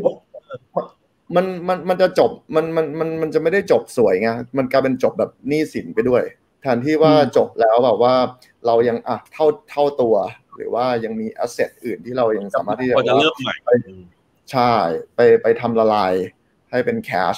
ได้แล้วก็ยังแบบโอเคยังอีเวนต์เอาไปอะไรอย่างเงี้ยก็ก็อย่าให้มันเลยจุดจุดตรงนั้นผมอันนี้อันนี้ผมเขาเรียกว่า อย่าเรียกว่าแนะนำเลย พูดเป็นแบบ เป็นเป็นเป็นอ raw option fact หนึ่งแล้วกันเออคิดว่ามันเป็น option อ่าที่ต้องครับ concern ไว้ว่าแบบเออมันมีหลาย ๆ มุมนะ เพราะว่าเราคิดว่าความอะไรอะ เงื่อนไขข้อจำกัดของแต่ละคนไม่เหมือนกัน แล้วก็ครับภาระแต่ละคนก็ไม่เหมือนกัน ดังนั้นเนี่ยเราแค่แค่ว่าบางคนคิดว่ามันอาจจะมองโลกในแง่ดี แต่ว่าไม่ไม่สะท้อนความเป็นจริงเท่าไหร่นัก ถ้าเกิดว่าเทียบกับศักยภาพครับหรืออะไรบางอย่างที่เรากำลังแบกมันอยู่อะไรเงี้ย มันก็จะน่าครับเห็นใจ เกิดว่ามัน เมื่อเมื่อกี้ถ้ามันพอดีเป็นผมบริษัทแบบอีเวนต์อะที่เขาอยู่ครับว่างๆปีกว่าแล้วอะนึกออกไหมครับ แล้วมันไม่มีขาเข้าเลยแล้วขาออกมันอาจจะลดเปอร์เซ็นต์ลงนิดหน่อยหรือเลิกออฟแล้วหรืออะไรแล้ว เราว่ามันก็ยังเหนื่อยมาก ๆนะเมื่อกี้มีคำหนึ่งที่หลุดมาอย่างสำรวจ asset ของตัวเองอะไรเงี้ยแล้วก็เมื่อกี้มีที่พี่พี่พี่ฉีบอกว่าเอ่อ choice อย่างเช่นที่พี่ยกตัวอย่างว่าเอ่อการที่ merge หรือว่าการที่ร่วม มีคนอื่นมาร่วมลงทุนอย่างเงี้ยมันก็อาจจะเป็น option ที่บางทีเราอะเราอาจจะไม่ได้คิดในเวลาปกติไงเพราะเวลาปกติเนี่ยมันอาจจะแบบกลายเป็นออปชันท้ายๆอะไรอย่างเงี้ย แต่ตอนนี้มันถ้าเกิดว่าเอ่อมันมันรวมกันแล้วมันดินามิกมันได้ มันอาจจะเป็นเป็นเป็นเขาเรียกว่า new combo คือจากวิกฤตมันอาจจะกลายเป็นเรื่องเรื่องดีไปเลยก็ได้ ถ้าเกิดเราสำรวจ asset ได้อืมใช่สำรวจ assets ของเราแล้วเรามีอะไรที่มันสามารถที่จะ เอ่อเอ่อเขาเรียกว่า plug in กันกับกับกับกับ firm อื่นสมมติเนี่ยซึ่งผมว่าตรงอันนี้มันเป็น taboo แบบหนึ่งนะ เป็นเป็น topic ที่เป็น taboo ในในเอ่อใน design business บ้านเราอะเพราะเราไม่ค่อยเราไม่ค่อยคุยกันในเรื่องการ merge ผมผมแทบไม่เคยได้ยินเลย ว่าแบบ design studio บ้านเรา merge กันอะอืมน้อยไม่มีเลยมีไหมเดี๋ยวเรามาชวนกันเอเจซี่มี เดียวเหงาไหม agency มาทำด้วยกันไหมแต่ว่า design firm ที่ merge กันอะยังยัง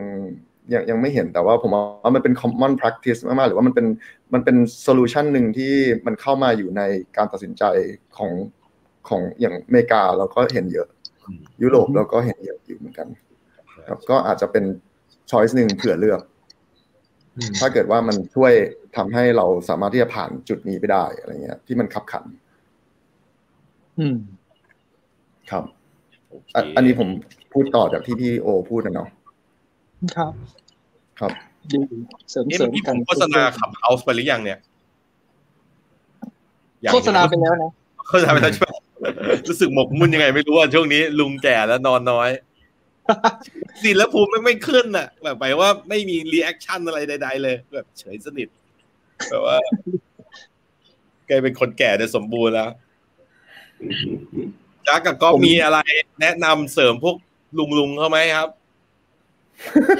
ลุงเลยเหรอน้าก็พอเปล่านะพวกพี่ๆเขา ใครมีคนท่านผู้ชมนะครับ ใครมีปัญหาหรือมีอะไร หรือมีคำแนะนำอะไรมาเล่าสู่กันฟังนะครับ ก็ดีเหมือนกันผมว่า อ่ามีคำถามมานะครับ เออที่ คุณพลอยคอมเมนต์เพิ่มมานะครับ บอกว่าที่บอกว่าเจ๋งของพี่โอภาสเนาะในคอมเมนต์เดิม เพราะทุกคนที่ตั้งบริษัทน่าจะเริ่มจากคนเดียวหาทางขยายไปเรื่อยๆ มีบางจุดที่คิดว่าอยู่คนเดียวก็สบายตัวดี เนี่ยก็ก็เป็นสิ่งที่พี่โอเขาขยายไปเรื่อยๆแล้วก็ถอยกลับมามาจนเป็นหนึ่งใหม่ ก็สบายตัวดีตอนนี้ พี่พี่คิดว่าปีดีข้างหน้าดีมากเลย ดีมาก ไม่คือคือคือพอพอเราเจอความเครียดเยอะๆมากๆอะ หรือว่ามันต้องเจอปัญหาในสภาพสถานการณ์ที่มันคาดการณ์อะไรไม่ได้อะ คือเราโปรเจกต์โปรเจกต์ไปข้างหน้าไม่ได้อะเราไม่รู้เราเราเหมือนพายเรืออยู่ในใน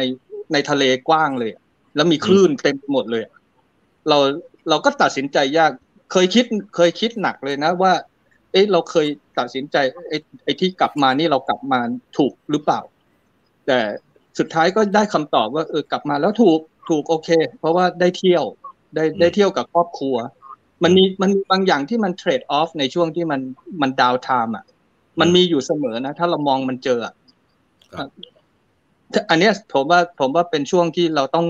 ต้องให้ความพยายามที่จะมองมันให้เจอเอ่อในช่วงที่มันลำบาก ผมฝากไว้อีกสักให้ให้ให้พอดีชื่อโอ ก็เลยให้ให้สามโอไป มีเรื่องช่วงนี้นะ่ะ ฝากไปสามโอเลย โอที่หนึ่งเนี่ยเป็น opportunity เลยนะมคือไปหาหาอย่างอื่นบ้าง คืออย่าไปนั่งอยู่หน้าคอมแล้วทำแต่อิลัดอะ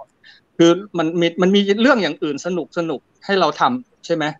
มีความรู้ใหม่ๆ ที่เราได้ได้เรียนรู้ไปเล่นไปลงทุนคริปโตบ้างอะไรอย่างเงี้ย สนุกสนุกลุ้นลุ้นกันวันละนิดวันละหน่อยใช่ไหมตื่นเต้น หรืออ่าไปอ่า ไปลองหาหาวิธีอ่าเอาไอ้สิ่งที่เราทำได้อะไปหาตลาดใหม่อืมที่เราที่เรามี ไอ้พวกเนี้ยบางทีมันอาจจะเจอช่องทางใหม่ ผมเห็น ผมเห็นหลายคนแอบเข้าไปใน NFT แล้วนะ เอาของไปลองปล่อย เอาลองเอ่อมีบางคนเริ่มเก็งกำไรอีเทอร์กันเอ่อ Ethereum กันใช้ได้เลยนะ แล้วก็อันนี้คือ opportunity ใหม่ ใช่ไหมที่เราต้องหามันตลอด อันที่สองเนี่ย ผมคิดว่ามันต้องมีออเดอร์ มันต้องมีวินัยแบบนู้อะคือในสถานการณ์อย่างเงี้ย มันเป็นสงครามใช่ไหมลองนึกถึงสภาพสงครามนะแล้วเราไม่มีวินัยกันเลย จะใช้เงินก็ใช้กันสุรุ่ยสุร่ายใช้กันแบบ เราเราไม่ไม่รู้จัก control มันอะเรา control มันไม่ได้เลยสักอย่าง control control ปริมาณงานไม่ได้ control การใช้จ่ายไม่ได้ control พนักงานไม่ได้ คือถ้าทุกคนมันมีวินัยมันก็เหมือนกับกองทัพที่มันมีเข้มแข็งที่มันจะเดินต่อไปได้นะครับอืมอันที่สามโอสุดท้ายก็จะเป็นออ t ติมิสก็จะตรงกับที่นุบอกเมื่อกี้ใช่ไหมครับ เรื่องของมองมองภาพที่มัน enlight ตัวเองอะ enlighten ตัวเองอ่ามองให้รู้สึกว่าตัวเองมีคุณค่าตัวเองไม่ได้ไม่ต้องไปอยู่กับความ downtime ของมัน ไม่ต้องไปเสพข่าว top news เยอะ หรือว่าไม่ต้องไป ไม่ต้องไปไม่ต้องไปดูอะไรที่มันมันมันทำให้เรารู้สึก depressed ใช่ไหมอืมอันเนี้ยก็คือความรู้สึกของเราที่เรารู้สึกว่าช่วงช่วงบรรยากาศแบบเนี้ย มัน depress พอแล้วครับใช่ไหมอืมอ่าเราลองไปหาอ่าอัฟกานิสถานไหมอ่าว่าบรรยากาศเป็นยังไงอะไรอย่างเงี้ยแล้วก็ไปลองลองดูอ่าเดี๋ยวหายโควิดจะไปเที่ยวนะ อย่างนี้ใช่ไหมมันมีเรื่องที่ที่น่าทำได้อีกเยอะเลยอะครับ เพราะฉะนั้น เป็นกำลังใจให้ให้ทุกคนเลยนะ แบบว่าช่วงเนี้ย ไม่ต้องไปเครียดกับมันจนจนเราเรารู้สึกว่ามันทางตัน ผมเห็นข่าวที่ฆ่าตัวตายฆ่าตัวตายกันอะบางทีบางทีก็เสียดายถ้าถ้าเราได้มานั่งคุยเรียกเขามาคุยก่อนเขาอาจจะไม่ฆ่าตัวตายก็ได้ใช่ไหมว่าอย่างน้อยก็จะได้มีด e ีมใช่ไหมมีความหวังมีความฝันอะไรสักอย่างหนึ่งหลังโควิดเนี่ยอีกไม่กี่เดือนก็หมดแล้วใช่ไหมถ้าเกิดตอนแรกตอนแรกตอนแรกเนี่ย จะโดนลูกค้าเหยียบหน้าแล้วเนี่ยเพราะว่าไปท้ากับเขาว่าสิ้นปีสิ้นปีเนี่ยก่อนก่อนธันวาจะหมด ถ้าไม่หมดอืมให้เหยียบหน้า เนี่ยโดนเหยียบหน้าแล้วเนี่ย เพราะว่าเราไม่คิดไงว่าจะบริหารได้ได้เฮงซวยขนาดนี้ อันนี้คุยนี่บอกเขาตั้งแต่เมษานะเว้ยม คือบอกเขาตั้งแต่ตอนนั้นนะบอกว่าพี่ไม่ต้องห่วงถ้าถ้าแม่งเลยธันวาเหเหยียียยบบมันหน้ามาเลยเออสุพอร์เตเอออร์มั่นใจมากเพราะว่ามันมันเริ่มมีวัคซีนเต็มไปหมดแล้วใช่ไหมเริ่มมีวิจัย เริ่มมีข้อมูลเริ่ม มันรู้กันหมดแล้วอะแต่ไวรัสมันเก่งขึ้นแต่ตอนนี้ก็เลยต้องไปพึ่งพึ่งหมอดูอืมอ่า หมอดูบอกว่าตอนเมษาจะหมด completely เลย เราเราเราก็เลยคิดว่าเอาอันนั้นเป็นเป็นเป็นที่ตั้งก่อนแล้วกันว่าเมษาหน้าน่าจะ completely จบเรื่องของโควิดโอ้จะผมจะค่อยผๆมดีว่าตอนเดือนธันวาเอาดังนั้นอีกาจริไม่กี่เดือนพี่เองช่วยช่วยๆกันอยู่อยู่กันไป เอาจริงที่ผมมามองข้ามช็อตไปเลยด้วยซ้ำว่าว่าเอ่อว่าว่าพรีเทนว่ามันหมดพรุ่งนี้เลยก็ได้ แต่ว่าสิ่งที่เราจะต้องดีลสิ่งที่เราจะต้องดีลกับสภาพเศรษฐกิจโดยรวมของบ้านเราที่มันเหลือจากการบริหารงานที่ไม่ได้เรื่องเนี่ย แล้วก็หนี้สินที่มันพลุงพลังเนี่ย แล้วก็บรรยากาศที่หลาย ๆ อย่างที่มันไม่สามารถที่จะกู้คืนกลับมาได้ อย่างเช่นอือฮึเอ่อเอ่อล่าล่าสุดอย่างเงี้ย อย่างเอ่อธุรกิจสายการบินอย่างเงี้ยครับเอซึ่งอใช่เขาเขาเขาไม่เขาไม่ได้แล้วแล้วคืออมถ้าเกิดไม่ประคองเขาเอาไว้แบบเนี้ย เนี่ยเป็นตัวอย่างอ่าผมยังไม่ได้ออกหน้าเรื่องนะผมบอกว่าไม่ไม่ประคองเขาเอาไว้อะ พอทุกอย่างมันกลับมาโควิด มันหายไปจริง ๆ เมษาอย่างที่พี่บอก อย่างที่หมอดูบอกเนี้ยเราเริ่มทุกอย่างได้ช้ากว่าเขา opportunity มัน window มันก็เคลื่อนเคลื่อนตัวหนีไปหมดแล้วถูกซึ่งถามว่าเกี่ยวอะไรกับกราฟิกดีไซเนอร์ถามอะไรว่าเกี่ยวอะไรกับ graphic design firm นั่นแหละก็ทำให้ไอจำนวนงานที่มันมาถึงคุณ หรือว่าจำนวนงานที่มันจะไป available ในตลาดอะ มันก็น้อยลง แล้วมันก็ไม่ได้ไม่ไม่ไม่ได้ไม่ได้เป็นอย่างที่ที่ที่มันควรที่จะเป็นอะไรเงี้ยนั่นแหะก็คือที่จะมาถึงเรา ครับพอทุกอย่างมันหดลงไปหมดอะ แต่ว่าเรายังใช้จ่ายเท่าเดิมแบบคือเราใช้จ่ายเท่าเดิมเนี่ยไม่ใช่เป็นเพราะว่าเราใช้จ่ายมือเติบด้วยนะอืมเออนี่เขียมสุดๆแล้วนี่เขียมสุดๆแล้วเนี่ยต้องใช่เดินมัคโครแล้วเนี่ยอืมครับ ซึ่งเนี่ยแบบต้องเนี้ยซื้อที่ขผองมทีละถุงใหญ่ๆอะ ใช่ผมผมผมมาไปวอลลี่ตรงนั้นแล้ว ข้ามไปเลยก้าวข้ามก้าวก้าวข้ามประยุทธ์ไปเลย เอ่ยชื่อว่าก้าวข้ามประยุทธ์ไปเลย แล้วก็ไปดีลว่ามันจะเกิดอะไรขึ้นหลังจากนั้น เออคือฟื้นกลับซึ่มางจะช้าแน่นอนกว่าคนอื่น ใช่ครับ ใช่เพราะตอนนี้คนอื่นเขาบวกกันดูดูๆกัน เราก็ยังซึมซึมๆกันอยู่เนี่ยใช่ไหมอืมอ่าอ่า เราเดี๋ยวเราม้าตีนปลายหยาม เราม้าตีนปลายเราเราเดี๋ยว เดี๋ยวก็วิ่งนำเขาเราเขาไปไหนมันหมดแล้วเราแข่งกับพวกทวีปที่เขาไกลๆนู่นแล้วกัน แข่งกันแถวนี้เราอย่าไปแข่งกับเขาเลยปล่อยเขาไปเถอะเฮ้ยอย่าอย่าเอาประเทศเราไปเทียบกับพวกด้อยพัฒนาพวกนั้นดินี่เดี๋ยววันหนึ่งเขาก็พัฒนาแล้ว เออ เออผมว่าตอนคำผมถามผมว่านะตอนนี้ อ้าวเหรออ่าคำถามเลยนะครับเอาพี่ๆคิดว่าอีกสิบปีข้างหน้าอาชีพดีไซน์จะหายไปไหมคะคุณพลอยนะครับ เหมือนกับบางอาชีพในสมัยก่อนก็จะมีจุดหนึ่งที่หายไป โอ้อันนี้ยากอะอะคุณก๊อฟแล้วกันคุณก๊อฟ10ปีข้างหช่วยน้าตอบหน่อยอืมเออให้วัยรุ่นตอบ ให้วัยรุ่นตอบหน่อยเราตอนนั้นเราตายแล้ว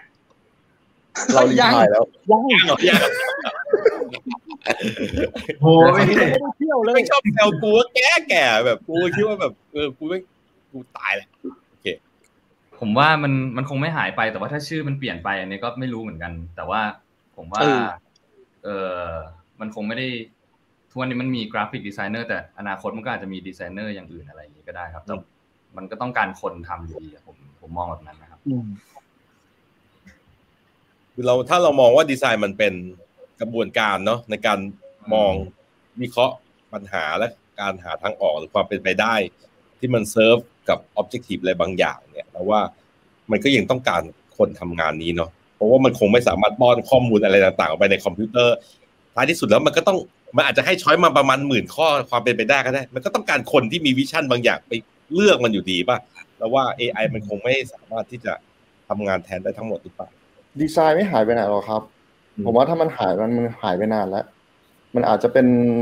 เปลือกอื่น ๆ ของดีไซน์ ที่มาประกบกับคำว่าดีไซน์มากกว่าที่มันจะหายไป ตัวดีไซน์เองผมไม่ได้หายไปไหนหรอกเพราะว่าผมว่าเอ่อผมว่านิตินิติศาสตร์ก็ต้องดีไซน์เอ่อจะเป็นเอ่อวิทยาศาสตร์ก็ต้องดีไซน์อืมมันมันมีมันมันมีวัคซีนมันมีก็ต้องดีไซน์นะวัคซีนใช่วัคซีนก็ต้องดีไซน์อืมครับ อันนี้อันนี้ผมไม่ได้พูดถึงดีไซน์เป็นลักษณะ visual แบบที่เราคุ้นเคยกันอ่าเป็นกราฟิกดีไซน์นะ เอออมคือดีไซน์คือการวางแผนอืมและการเขาเรียกอะไรอะเอ่อ put things together nicely with creativity อืม for purpose อืมมันมันมันไม่หายไปไหนหรอก มันไม่หายไปไหนหรอก ถ้าแล้วสิบปีนี่คือถ้าถามว่าห้าร้อยปีอาจไม่รู้เหมือนกัน อาจจะ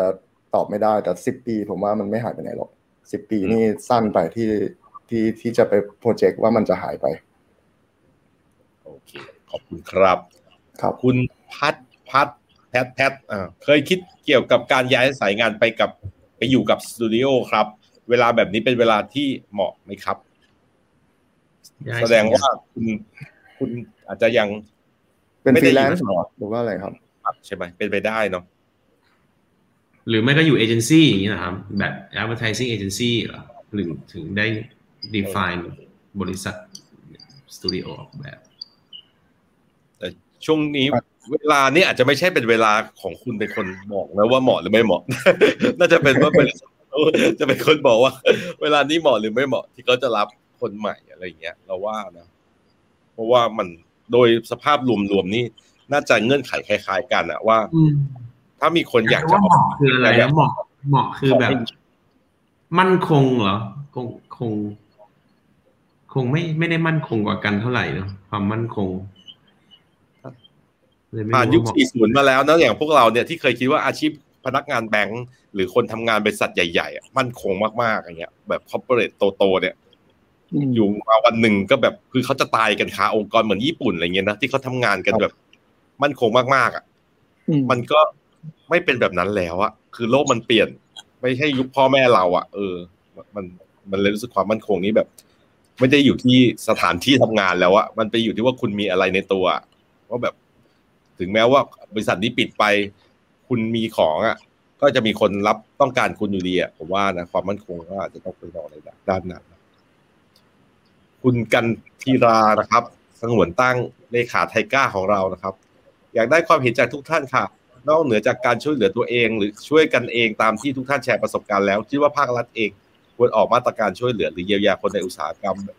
ออกแบบยังไงบ้างคะ ที่จะสามารถช่วยได้จริง ๆ ทั้งกลุ่มเจ้าของบริษัทและฟรีแลนซ์อ่าเอ่อไม่มีตอบได้เลยว่าการโยนเงินมาให้อาจจะไม่ใช่คำตอบที่ดีที่สุด ณวันที่เกิดเหตุ แต่วันนี้อาจจะต้องการ เช่นเอ่ออาจจะต้องอะผมมองว่าเป็นเงินกู้ก็ไม่ได้นะเงินกู้เงินกู้ดอกเบี้ยต่ำก็ไม่ได้นะเพราะตอนเนี้ยยิ่งกู้อีกก็ยิ่งไม่ได้นะตอนเนี้ย สิ่งที่เร็วที่สุดอุดอุดความเสียหาย แล้วก็ keep employment ได้ดีที่สุดก็คือให้เงินเลย ในการที่จะทำให้เขาสามารถที่จะ maintain เอ่อ employment ได้การจ้างงาน เพื่อไม่ให้เกิดการว่างงาน นี่คือสิ่งแรกที่ผมมองว่าต้องทำจะด้วยวิธีไหนก็ตามใช่ไหมแล้วมันต้องตามมาด้วยเป็นแพ็กเกจที่ตามมาด้วยการที่ create job หรือว่าใช้เงินเข้าไปกระตุ้นให้บริษัทอื่น ที่เป็นบริษัทที่เป็นลูกค้าเราเนี่ย ให้มันเกิด ให้มันเกิดงานขึ้นมา ให้มันเกิด spending ถ้าเกิดว่ามันไม่ได้อยู่ในบรรยากาศที่มันมีคนไม่ได้อยู่ในบรรยากาศที่สเปนอะเขาก็ไม่สเปน คุณก็แค่ต้องไปเอื้อให้มันเกิดบอ่าเครียกบริบทนั้นให้มันเกิดบรรยากาศนั้น เพื่อให้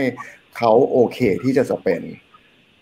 ตรงนี้ไม่ได้มาขอแบมือเงิน มาแบมือของเงิน ทุกคนอยากทำงานด้วยซ้ำไม่งั้นจะ keep employment ไว้ทำกรวกอะไรใช่ไหมครับใช่ไหมเพราะฉะนั้นเนี่ยครับเอางานมาเลย คือทำยังไงก็ได้ให้มันเกิดงานใช่ไหมครับเกิดความต้องการเกิดบรรยากาศในการใช้จ่าย อันนั้นคือผมมองอันคือสิ่งที่ผมมองนะเออแต่แต่กู้เงินตอนเนี้ย มันผมว่ามันสายไปแล้วเงินกู้เงินกู้ เงินกู้ที่เป็นดอกเบี้ยต่ำอะ ตอนเนี้ยสำหรับคนที่เกิดแผลไปแล้วเนี่ยกู้เงินมาตอนนี้โดยที่ไม่มีไม่มีเอ่อบรรยากาศที่จะเกิดงานรองรับเนี่ย เป็นไปอีกทอดหนึ่งเนี่ย มันจะไม่เกิดประโยชน์ ก็จะหายไปเลยครับเงินให้เปล่าไม่ต้องให้หรอกเอาจริงๆเงินให้เปล่าอะคุณไปให้กับเอ่อเอ่อไอโครงการอื่น ๆของคุณอะ ดีแล้วที่ที่จริง ๆ มันต้องให้ทุกคนด้วยซ้ำโดย unconditional un- un- unconditional นะฮะไม่ไม่รู้ตับว่าไงก็จริง ๆ ก็คิดคล้ายๆพี่นุอะครับ ว่าตอนแรกก็แบบ คือไม่ไม่เคยคิดจะกู้อยู่แล้ว ในในสมองตัวเองไม่เคยจะกู้อยู่แล้ว คือถ้าธุรกิจมันไปไม่ได้มันก็ไปไม่ได้อะไรอย่างเงี้ยครับแต่ว่าแบบ ตอนนี้ก็ถึงจุดที่แบบ ก็ก็ควรจะให้ควรควรจะมีอะไรมา แล้วก็อย่างที่พี่นุบอกว่าผมมองคิดไปว่าสมมติโควิดหมดแล้ว ก็ไม่ใช่ว่าหยุดความช่วยเหลือคือ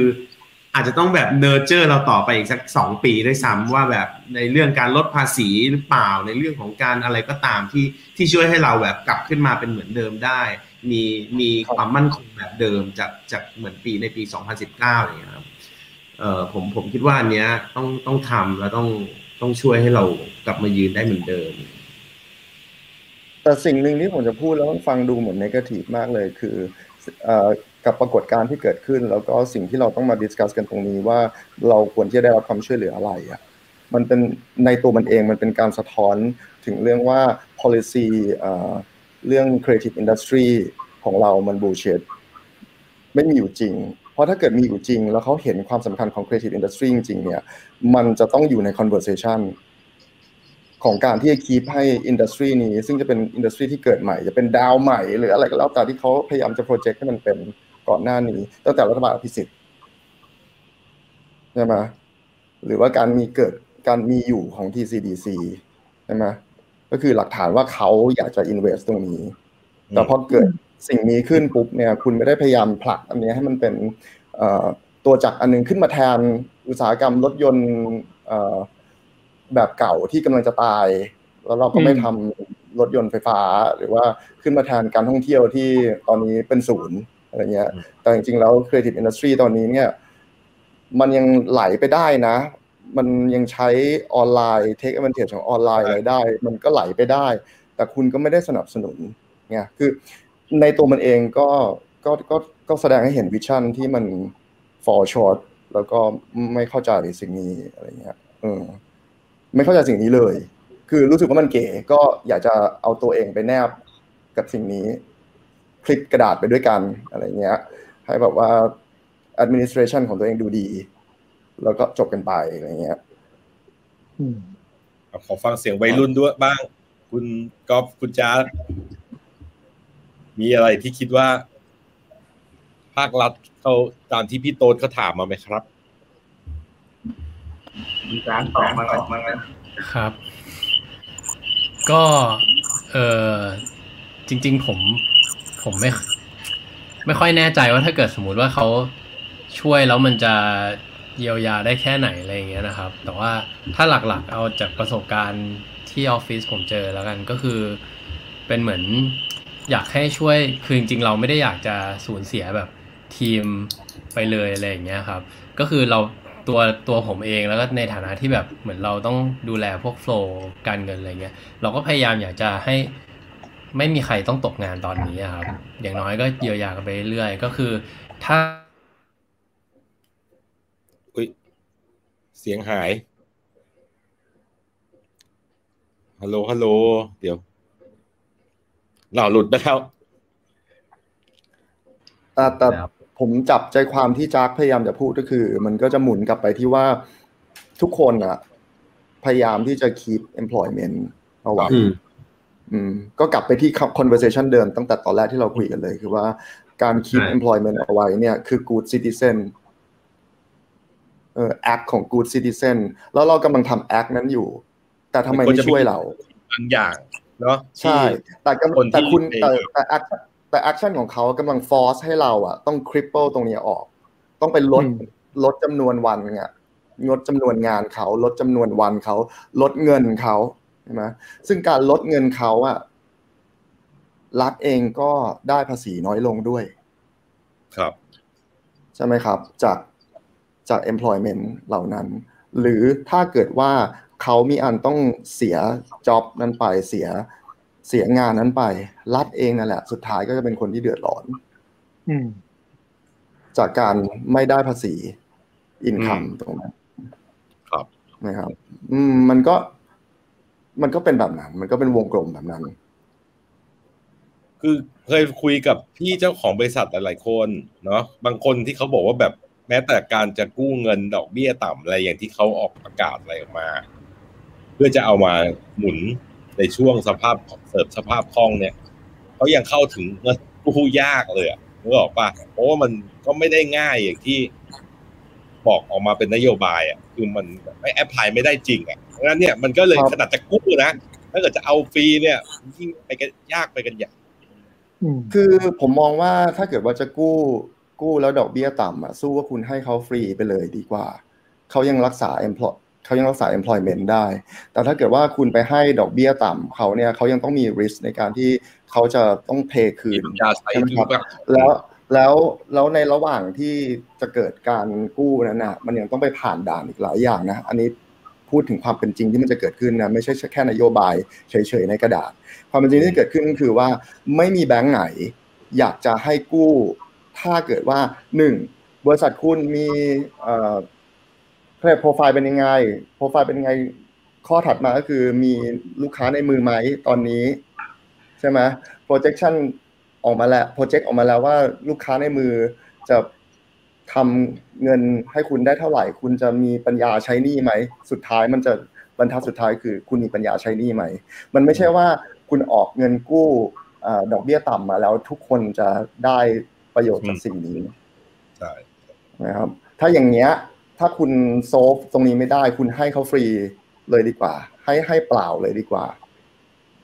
แต่ก็อย่างที่บอกไปแล้วคือ ไม่ได้ส่วนผม ส่วนตัวผมเองผมว่า ก็ยังไม่ใช่ทางออกอยู่ดี ควรที่จะไปทำให้มันเกิดการจ้างงาน เพราะว่าเราวิลลิ่งที่จะทำงานอยู่แล้ว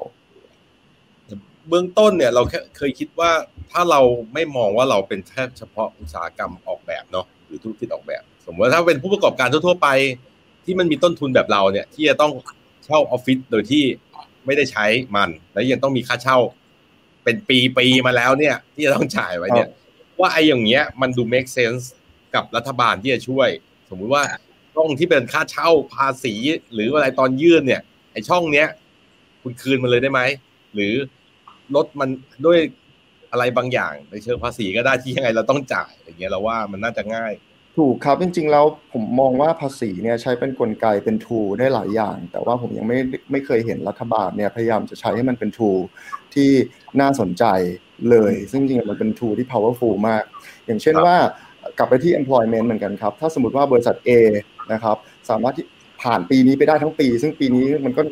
ทุกคนกรีตรงกันว่ามันยากลำบากมาก แต่บริษัท A เนี่ยไปจนถึงธันวาแล้วเขาไม่เขาเขาไม่ lose employment เลย สมมติเขา employ ไว้สิบคนนะเป็น SME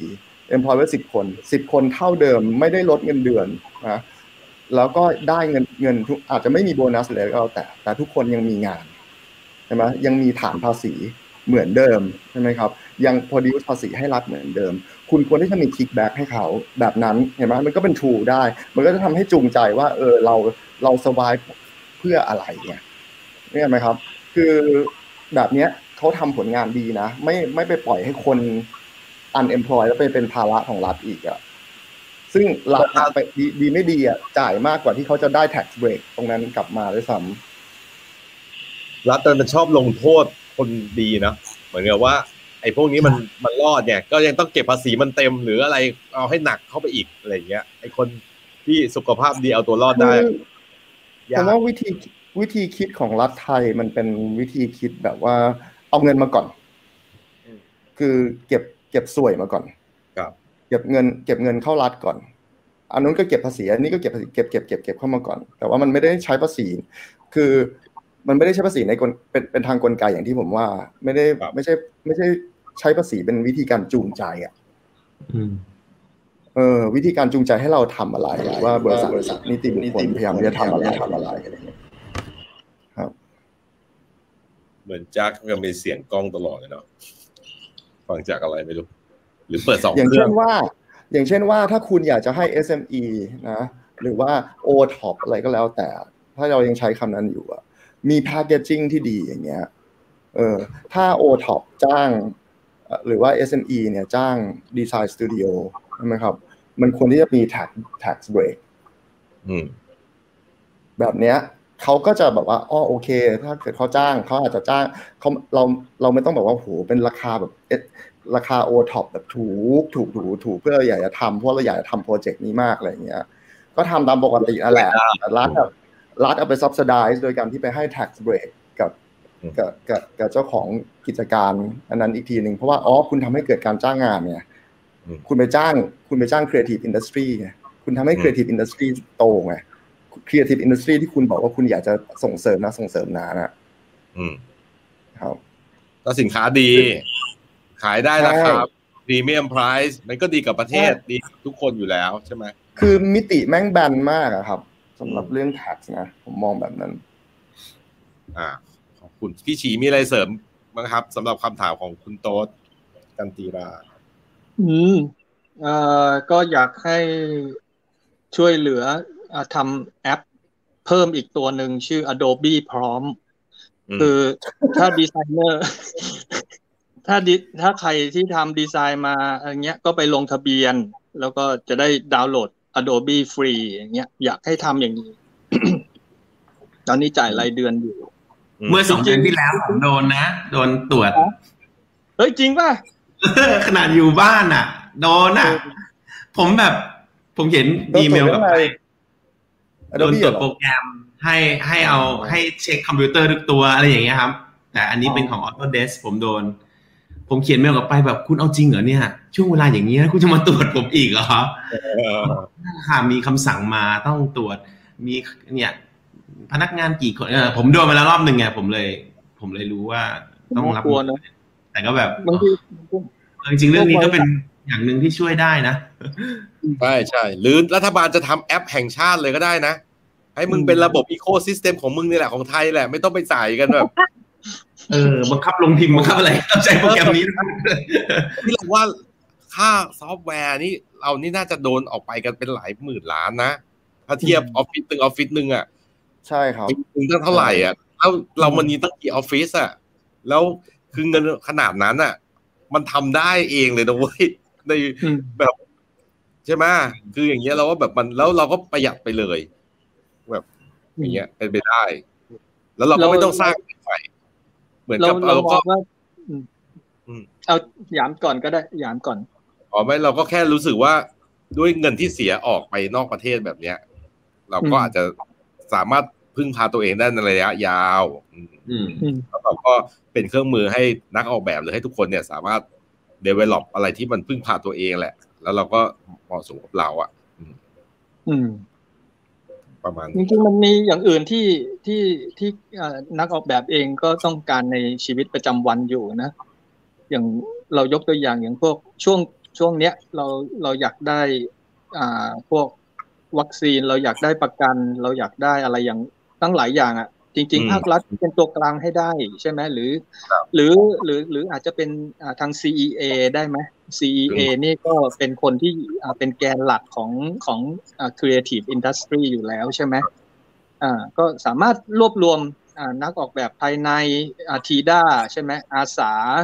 หรือว่า product design อ่ารวมให้มันเอาให้มันเป็นพวกนักออกแบบอะสร้างสรรค์อะ creative อะทั้งหมดอะก็ เอารวมตัวกันเพื่อไปคุยจะได้อ่าขอไฟเซอร์มาสักหนึ่งจุดห้าล้านโดส แล้วก็มาฉีดกันใช่ไหมเราก็ เราจะจะสั่งซื้อก็ได้นะก็เราก็เราก็ได้ อ่า อันนี้คือแบบเรามองเป็นเป็นลักษณะของพหุภาคีอะมีอืมมีตัวมีมีคนที่เป็นอ่าอ่าขาดอ่าเราขาดยาใช่ไหมเราอยากได้ฟ้าทลายโจรใช่ไหมอ่า เราเราอยากได้ประกันใช่ไหมเราอยากได้อะไรอะ ที่ที่ตอนเนี้ย ภาครัฐ ไม่ต้องทำอะไรหรอก ไม่ต้องไปซื้อมาให้หรอก แค่แค่เป็นตัวกลางในการเจรจาให้เราก็พอ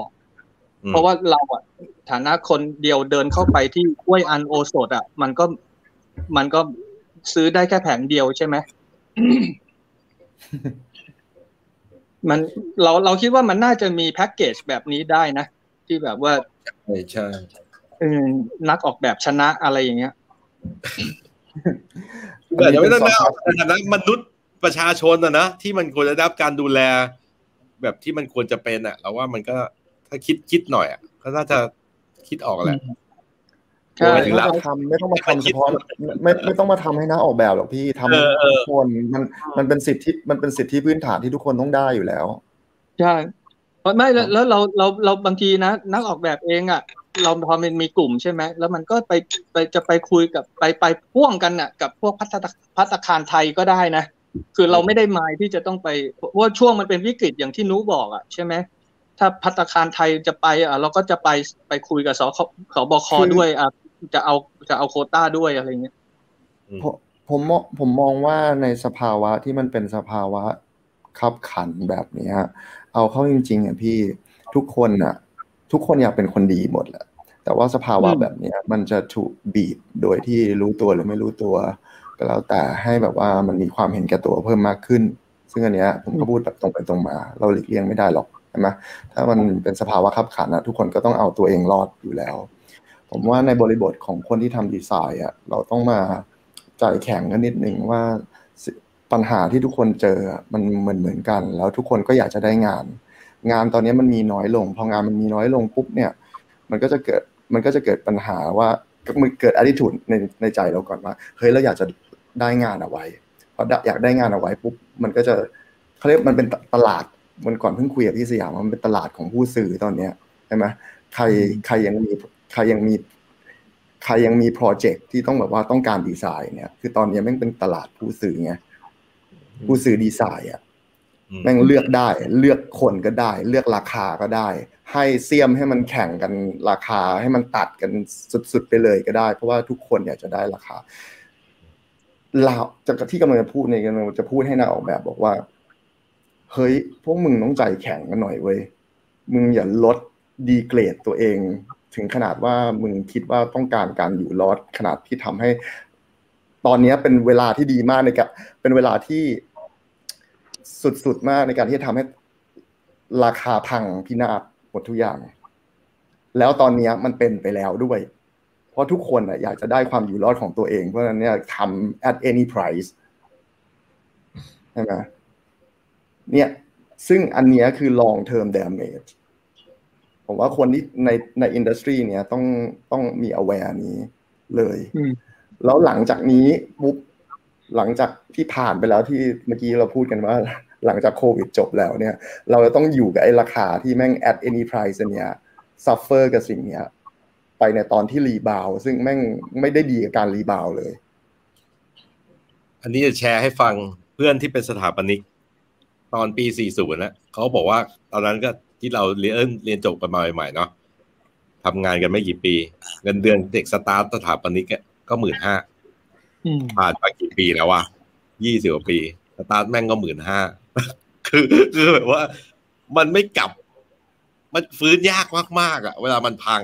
แต่ว่ารายจ่ายอื่นๆ ค่าบ้านค่า ทุกอย่างมันขึ้นไปไกลหมดแล้วอะแต่ว่าไอ้ income เนี่ย มันยังไม่ฟื้นเลยอะเพราะว่าเวลามันพังมันพังยาวเลยอะเออครับพังยาวครับพังยาว ตอน 40น่ะอย่างที่เคยเล่าให้ฟังกันตอนนั้นมีไลฟ์หนึ่งอะว่า เรียกแข่งงานอะไปแบบโอลิมปิกเลยยี่สิบสามสิบเจ้า เจ้าที่ชนะเนี่ย ทำราคาได้แค่ครึ่งเดียวของราคาที่ลูกค้าตั้ง budget ไว้ บอกว่าเนี่ยมีงบเท่านี้ คือบอกราคาบอกงบให้ทุกเจ้าด้วย ว่าครับเขามี budget เท่าเนี้ยแต่คนที่ได้ไปอะทำได้ครึ่งหนึ่งคือ แล้วพอหลังจากนั้นอ๋อมึงเล่นครึ่งได้ใช่ไหมไอ้เจ้าต่อไปถ้ามันอยากได้ มันก็ต้องทำให้ได้ถูกกว่าครึ่งหนึ่งถูก มันก็จะกลายเป็นนิวโลไปเรื่อยๆมันจะแล้วชิมับนก็หาจะยหายกันไประยะยาวเออครับอ้าวเดี๋ยวนะ ขอดูคอมเมนต์อ่าโทษครับเอาเลยพี่ตั๊บ ป่าครัก็บก็ว่าไงครับเข้าใจเข้าใจบางคนที่มันเหมือนออกซิเจนอะพี่เขาก็ต้องแบเข้าบใจใจอะ แต่ก็ แต่ใครทนได้อีกวินึงก็ทนทนทนคืออย่าเพิ่งลดกันอย่าเพิ่งอย่าเพิ่งคืออ่อ่อนข้อนะคือคือแล้วแต่ข้อแม้ของแต่ละคนแหละเข้าใจดีที่หนูพูดใช่ คือที่ผมพูดเมื่อกี้เนี้ย มันฟังดูแรงอะแต่ผมไม่ได้ผมไม่ได้ว่าใครเลยนะ อันนี้พูดพูดแบบ ตรงไปตรงไปตรงมา ผมพูดแบบเป็น fact facts เลยอะ เป็น facts แบบรอรอเลยไม่ได้ผ่าน process อะไรทั้งสิ้นอะไรเงี้ยแล้วก็เข้าใจด้วยว่าทำไมเราต้องทำแบบนั้นทำไมเราต้องแข่งราคากันเราทำไมต้องตัดราคากันทำไมต้องเราต้องโกยลูกค้าเข้ามาก่อนตอนนี้ มันมันมันเข้าใจได้หมดเลย ไม่ใช่ว่าไม่เข้าใจเลย แต่ก็อยากจะแค่พูด remark ไว้เพื่อให้มันมีแบบ awareness ตรงนั้นด้วยว่าตอนขณะที่เราทำไปอะมันกับผลระยะยาวเราต้องเราต้อง ยอมรับกับผลระยะยาวที่มันจะเกิดขึ้นตรงนั้นด้วย กับทั้งผองเดี๋ยวขอคอมเมนต์นะมีพอสมควรเหมือนกัน มีคุณชิสนะพงศ์ขอโทษนะครับถ้าอ่านผิด เป็นกำลังใจให้ทุกท่านครับ ขอบคุณสำหรับวิสัยทัศน์นะครับ แล้วก็คุณพลอยบอกว่าก้าวข้ามไปแล้วพี่นุชได้คำตอบทางแก้อะไรบ้างหรือคะไอที่บอกบอกมองก้าวข้ามโควิดไปแล้วก้าวข้ามโควิดไปแล้ว ถามว่ามันมีคำตอบ แก้อะไรไหมเอ่อโหคือตอนนี้เนี่ยก้าวข้ามไปเนี่ยผมพยายามจะฟิก figure out ว่า มันจะเป็นยังไงอะหมายว่าประเทศเรามันจะเป็นยังไง หลังจากนั้นน่ะคือตอนเนี้ยถ้าถ้ามันจะฟิกมันมันมันมันจะมีคำตอบเมื่อเราเห็น เมื่อเมื่อเรารู้สึกว่ามันชัดเจนมากกว่านี้ ตอนนี้ผมบอกตามตรงว่าผมยังนึกไม่ออกเลยว่าเราจะ เราจะเห็นภาพชัดเจนได้ยังไง เพราะเราเราเราได้แต่ imagine ว่ามันน่าจะเละอาจจะเป็นคนที่แบบว่ามองโลกในแง่ร้ายเนี่ยก็ก็ก็ก็ก็เป็นไปได้ แต่ยังไงซะ ผมว่านะอันนี้ส่วนตัว ผมว่าก็ควรที่จะถ้าเป็นผม ผมก็ยังจะคอนเซอร์เวทีฟต่อ จริง ๆ ตอนนี้ผมบ่นไปหลายทีแล้วล่ะ ในใน Facebook โพสก็บ่นไปว่า มันกอดเงินสดไว้ยังไม่แน่ใจแม่งจะยังไง เออ ผมผมก็อาจจะมองโลกในแง่หลายมากๆนะแต่ให้คอนเซอร์เวทีฟไว้ครับ ผมว่า financial conservative เอาไว้กับสถานการณ์ของวิธีการจัดการของบ้านเมืองเราใน administration เนี้ยมัน น่าจะน่าน่าจะดีที่สุด conservative ที่สุด เท่าที่จะเป็นไปได้แต่ไม่ได้บอกว่าให้รัดเข็มขัดซะจนคุณหายใจไม่ออกแล้วผมว่ามันจะน่ารักมากเลย ถ้าเกิดว่าบริษัทที่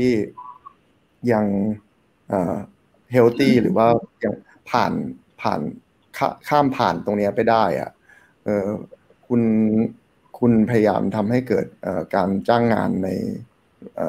creative industry ด้วยกันเอง ถ้าเกิดว่ามันไม่มีการจ้างงานจากกิจการอื่นๆ creative industry เป็นลูกค้ากันเองก็ก็อาจจะเป็นอีกวิธีหนึ่งที่สามารถที่จะช่วยเยียวยากันได้ แล้วก็ถ้าคุณสามารถที่จะทำเขาเรียก extend business ไปในไปใน คือผมมองงี้นะ อันนี้ตอบเป็นแบบส่วนตัวว่าข้าสันติมากมันเป็นแบบ ผมไม่ได้มองว่ามันเป็นดีไซน์เฟิร์มไงคือมันจะไปทำอะไรก็ได้เอาจริงๆแล้วอะอยู่ที่ว่าคุณจะเอาคุณจะเอาไอ้จิตวิญญาณเนี้ยไปประกบกับ profession ด้านไหนอะเพราะนั้นนะถ้าคุณมองเป็นแบบนี้ปุ๊บอะคุณจะทำอะไรก็ได้ ก็คุณก็ใส่ไอ DNA ของคุณลงไปกับสิ่งนั้นนะผมไม่ อันนี้ผมยกตัวอย่างเช่นนะผมไม่ได้บอกผมจะไปทำสมมติว่าคุณจะไปทำเสื้อผ้าอย่างเงี้ย คุณก็เอาไอ้จิตวิญญาณของสมมติฟาร์มจะไปทำเสื้อผ้าผมว่าฟาร์มมันก็ต้องมี character แบบหนึ่งฟาร์มคุณก็ต้องมี character แบบหนึ่งคือคุณคุณทำให้ดีไซน์มันแบบมันมัน fluid ไปได้อะไม่ต้องไปล็อกตัวเองอยู่กับ กับกับ media ใด media หนึ่งซึ่งผมว่า future มันก็จะเป็นแบบนั้นแหละอะมันก็จะทำให้มันมันมัน broad อะ คุณมีคุณมี landscape ที่กว้างขึ้น อาจจะเป็นคำตอบที่ช่วยได้ว่าแบบว่า หรือว่ามีทางเลือกเพิ่มมากขึ้นได้ โดยอัตโนมัติเมื่อคุณไปไปเปิดให้ landscape มันมันกว้างใช่ไหมพอหลังจากข้าก้ามก้าวข้ามอันนี้ไปแล้วเนี่ย คุณอาจจะขยับไปทำธุรกิจอื่นที่ยังมี soul เดิม แต่เพียงแต่ว่ามันอาจจะเป็นอีก media หนึ่งมันเป็นอีก outlet แบบหนึ่งใครจะไปรู้โนเกียวันแต่ก่อนมันก็ขายกระดาษ ใช่ไหมแต่ว่าโนเกียมันเอา soul ของโนเกียไป ไปใส่ไว้ในที่ต่างๆ ไปใส่ไว้ในผลิตภัณฑ์อื่นๆใช่ไหมครับ แล้วมันก็โตไปเป็นอย่างอื่น คุณไม่ได้หมายความมันไม่ได้หมายความว่าทำดีไซน์มันจะต้องจบที่ดีไซน์นี่ไม่ได้หมายความว่าทำ graphic design ต้องจบที่ graphic design เสมอไปนะครับแล้วยิ่งกับ definition ของดีไซน์ในยุคปัจจุบันผมว่าแม่งแม่งโคตร อนุญาตเลย อืม ดูอย่างพี่หยามสิ ดูอย่างพี่หยามเป็นยูทูบเบอร์แล้วอะเป็นอินฟลูเอนเซอร์ใช่ไหมใช่ไหมจริงๆแล้วอยากจะเป็นเน็ตไอดอลเว้ย เออ นั่นแหละ แต่ว่าเต้นติ๊กต็อกแล้วลูกเลยแบบว่า ก็เลยต้องมาทำแบบเนี้ย อ่า เดี๋ยวขอคำถามต่อไปนะพยายามจะตอบคำถามนี้ให้พยายามจะตอบคำถามนี้นะ แต่ว่าไม่รู้ว่าตอบได้ได้โอเคหรือเปล่า แต่ อืม เพราะว่าเรายังไม่เห็นภาพชัด ครับ โอเคครับคุณแชมป์สมชนะนะครับ สวัสดีครับพี่ๆทุกคน แล้วก็คุณพลอยใหม่ว่าดีไซน์เท่ากับ put things together nicely with creativity for purpose ขอบคุณพี่ค่ะพี่นุนี่ชอบขอบคุณครัอาจารบย์พลาดนะครับ ดีไซน์ไม่น่าจะหายแต่คงต้องปรับตัวไปตามบริบทที่เกิดขึ้นครับ คุณนัท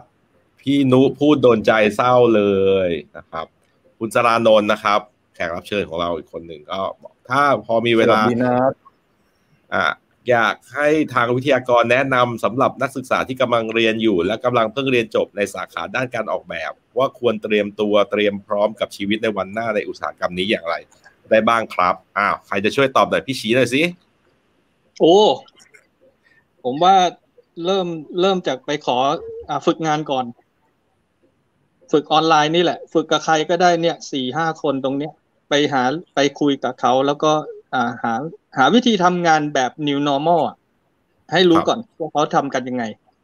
แล้วก็ลองไปสักปีหนึ่งอะหรือหกเดือนก็ได้ ย้ายที่ไปเรื่อยๆ แล้วก็ลองดูว่าอันไหนที่เขาใช้วิธีการในการบริหารอย่างไรใช่ไหมอ่าทำทำงานกันแบบไหน พอมันหมดโควิดปุ๊บเนี่ยพอมันได้ไปเจอกันอีกที มันก็จะได้รีคอนเน็กกันได้ อ่า ได้ได้เหมือนเดิมอ่าแต่ไอช่วงเนี้ยอย่าอย่าเพิ่งไป อย่าเพิ่งไปอะไรนะอย่าเพิ่งไปอ่าจิตตก ว่า โอ้บริษัทอ่าจะไม่มีให้ทำบริษัทมีให้ทำเยอะแยะเลยครับเนี่ยผมผมยืนยันเลยว่าอยู่อยู่อยู่ที่บ้านกันหมด แล้วก็นั่งปั่นงานกันอยู่เนี่ยแหละ เพียงแต่ว่าอย่าเพิ่งไปท้อแล้วก็อย่าเพิ่งไป รู้สึกวิตกกังวลว่าในอนาคตจะไม่มีบริษัทเหลืออยู่ในเหมือนกับโดนนิวเคลียร์แล้วมันหายไปหมดอย่างเงี้ยมันไม่ใช่หรอก มันยังมีบริษัทดีๆ แล้วก็คนอ่าพี่ๆที่ดีๆ แล้วก็ลุงลุงป้าป้าที่อ่าใจดีที่พร้อมให้ให้ความรู้หนูหนูทั้งหลายเนี่ย เยอะแยะนะครับ เพราะนั้นเป็นกำลังใจให้ แล้วก็พอถึงวันวันหน้าฟ้าใหม่ไอ้วิธีการเรียนรู้แบบเนี้ยการที่จะอยู่กับ new normal แบบนี้ การทำงานแบบ new normal แบบนี้เนี่ย บางที่มันอาจจะกลายเป็นเป็น new new norm ภาษาใหม่ในการทำงานของเราในอนาคตจริง ๆ ไปเลยก็ได้นะอืม ก็ซ้อมเอาไว้ ถือว่าซ้อมอ้าวอย่านั่ง อย่าอย่าอย่าอย่าไปนั่งมัวแต่เอาเอาสแตมป์แปะ แล้วก็ส่งซองจดหมายอะไรพวก อย่างนี้ไม่มันมันไม่น่าจะค่อยใช่แล้วอะหรือหรืออ่า ทักไปใน inbox อะไรอย่างนี้ก็ได้นะบางทีอะเจอสตูดิโอก็ inbox เข้าไป DM เข้าไปอืมเออ มันมีสื่อตั้งเยอะตั้งแยะนะในขับเฮาขับเฮออย่างเงี้ย หรือว่าเจอพี่หยามในขับเฮาก็ขอไปฝึกงานอย่างเงี้ยอ้าวก๊อฟมีคำแนะนำอะไรไหมครับสำหรับนักศึกษาถ้างั้นแบบเอาประสบการณ์ส่วนตัวผมเลยแล้วกันนะครับ ก็คือเหมือน จริง ๆ เหมือนผมก็เป็นลูกศิษย์จันแตบอะครับ แล้วก็เรียนเสร็จปุ๊บผมก็เริ่มทำงานเลย ถ้า แล้วแล้วแล้วก็จนถึงทุกวันเนี้ย ผมก็ยังทำอยู่แล้วก็จนมาเปิดออฟฟิศถ้าให้แนะนำตอนเนี้ยก็ถ้าไม่ได้มีปัญหาเรื่องตังหรืออะไรแล้วเทคแก p เยียแล้วลองแบบ ลองไปทำอะไรอย่างอื่นดูก่อนก็ได้อะไรเงี้ยก็อาจจะเป็นโอกาสที่ดีเหมือนกันเพราะว่าเหมือนถ้าเทียบกับตัวผมเองเลยผมเริ่มเลยปุ๊บตอนนี้ผมไม่ได้หยุดเลยหมายถึงว่าผมก็คอนติเนียทำไปเรื่อยๆแล้วมัน มันเหมือนแบบว่า คือแต่ตัวผมเองโหชอบทำงานด้วยไง แล้วผมก็ทำไปเรื่อยๆ แล้ว มันก็แบบ มันก็คอนติเนียมาจนถึงทุกวันนี้อะไรเงี้ยครับ แต่ว่าก็ก็จริง ๆ แล้วถ้า มันเป็นโอกาสที่จะจะมีแกลบเยียได้อะไรเงี้ยก็อือฮึก็ดีครับ อันนี้ผมเชียร์มากเลยนะ ผมจำได้ว่าโจนาธานบานบรุกตอนมากรุงเทพอะสไลด์หนึ่งอะพี่นูเขาผมจำได้ว่าเขาพูดว่า พอเรียนจบแล้วอะ ลองเลย อยากทำอะไรทำ you you guys are used to poverty บอกว่าคุณอยู่ชีวิตมหาลัยยากจนแล้วจบมาคือ แต่อย่าอย่ารอให้สิบปีแล้วค่อยมาทำเพื่อเมื่อความเสี่ยงมันมากขึ้นมากขึ้น มีไอเดียอะไรเนี่ยการผมว่าการใช้แก p เยียแล้ว explore ตัวเอง หรือลองทำธุรกิจอะไรหรืออะไร ผมผมเชียร์นะ เผลอๆจะได้ไม่ต้องมาทำดีไซน์ ก็ได้อะไรอย่างเงี้ยมันมันอาจจะเป็นอย่างอื่นก็ได้อืมไม่ คือเราอะมีความคิดว่าดีไซน์เนี่ย มันเป็น skill เนาะที่มันติดตัวคนอะตัวตัวเราอะเออ ดังนั้นเนี่ย การใช้ skill เนี้ยแบบในแบบพวกเราส่วนใหญ่เนี่ย มันคือการรองานจากลูกค้า ใช่ไหมแต่เราอาจจะเอา skill เนี้ยไป create job ของเรา create อะไรบางอย่างที่มันมีประโยชน์มีคุณค่า แล้วก็ offer ให้กับคนอื่นที่เขาจะเห็นประโยชน์เนี้ยก็ได้ไงดังนั้นเนี่ยมัน คือเด็กรุ่นใหม่อะ มันเก่งกว่าเราอยู่แล้วอะเขาไม่รองานแบบพวกเราตอนเด็กๆหรอกที่ต้องไปไล่สมัครงานจนกว่าจะมีคนรับอะเขาสร้างงานของเขาเองสร้างโอกาสเป็นยูทูบเบอร์แคสเกมทุกสิ่งอย่าง เรารู้สึกไม่ค่อยน่าห่วงผมผมมองแบบนี้มีมีน้องคนหนึ่งก็จบ illustration แล้วก็เขาเทคแก p เยียสุดสุดตอนนั้นไม่รู้จะทำอะไรก็ไปหัดสัก ไปลองดู ตอนนี้ก็กลายเป็นแบบเป็น tattoo artist ไปเลย มีความสุขกับมัน ได้ใช้ skill ตัวเอง แต่ว่าไม่งั้นก็คงเข้าเอเจนซี่เข้าบริษัทออกแบบไปทำ illustration เป็นกราฟิกดีไซเนอร์อะไรเงี้ยอืมเขาก็เหมือนอืมสามารถเลี้ยวไปเจออะไรอย่างนี้ได้นะ ผมว่ามันก็มีสิทธิ์อืมเอามา ผมคิด ผมมองแบบนี้นะ ผมมองแบบนี้ว่า attitude ของคนถามอะคือเป็น attitude จากเอ่อเอ่อเขาเรียกว่าข้างล่างมองขึ้นไปข้างบนไงแล้วก็คือเป็น attitude แบบ over นะ อันนี้ไม่ได้ไม่ได้ negative นะ เป็น attitude แบบ over ป่ะพี่พี่ครับ เราผมจะต้องทำยังไงหนึ่งสองสามสี่ช่วยกายได้หน่อยอะไรเงี้ย ซึ่งจริงๆแล้วอะผมว่าเอ่อ attitude แบบที่มันเป็น new world อะมันควรที่จะแบบว่าเราเองอะเราควรที่จะถามจริง ๆ ผมเองอะผมชอบถามนะ ผมชอบถามเด็กๆอะผมทำอะไรให้คุณได้บ้างใช่ไหมหรือว่าผมควรที่จะทำอะไรที่จะทำให้แบบว่าพวกคุณอะ สามารถที่จะรันอุตสาหกรรมต่อไปได้ มันไม่คือน้องถามแบบ look up to อะ มันดีดีอ๋อดีนี่ไม่ใช่น้องอันนี้เป็นคุณสรานนท์ก็แอโรเพลนแขกรับเชิญเราพอดีเขาคงอ๋อเป็โอนเคที่เพิ่งจบเอกกำลังช่วงนี้แหละว่า ว่าเขาคงอาจเป็นจะพูห่ดวงในฐานะอาจารย์นะเออว่าแบบถ้าจบช่วงเนี้ยยาผกมแต่ผมกำลังจะ สิ่สิ่งที่ผมกำลังตอบเนี่ย ผมบอกบอกว่าจริงๆแล้ว ผมกับคุณเนี่ยถามพวกคุณว่าผมมาทำอะไรได้บ้าง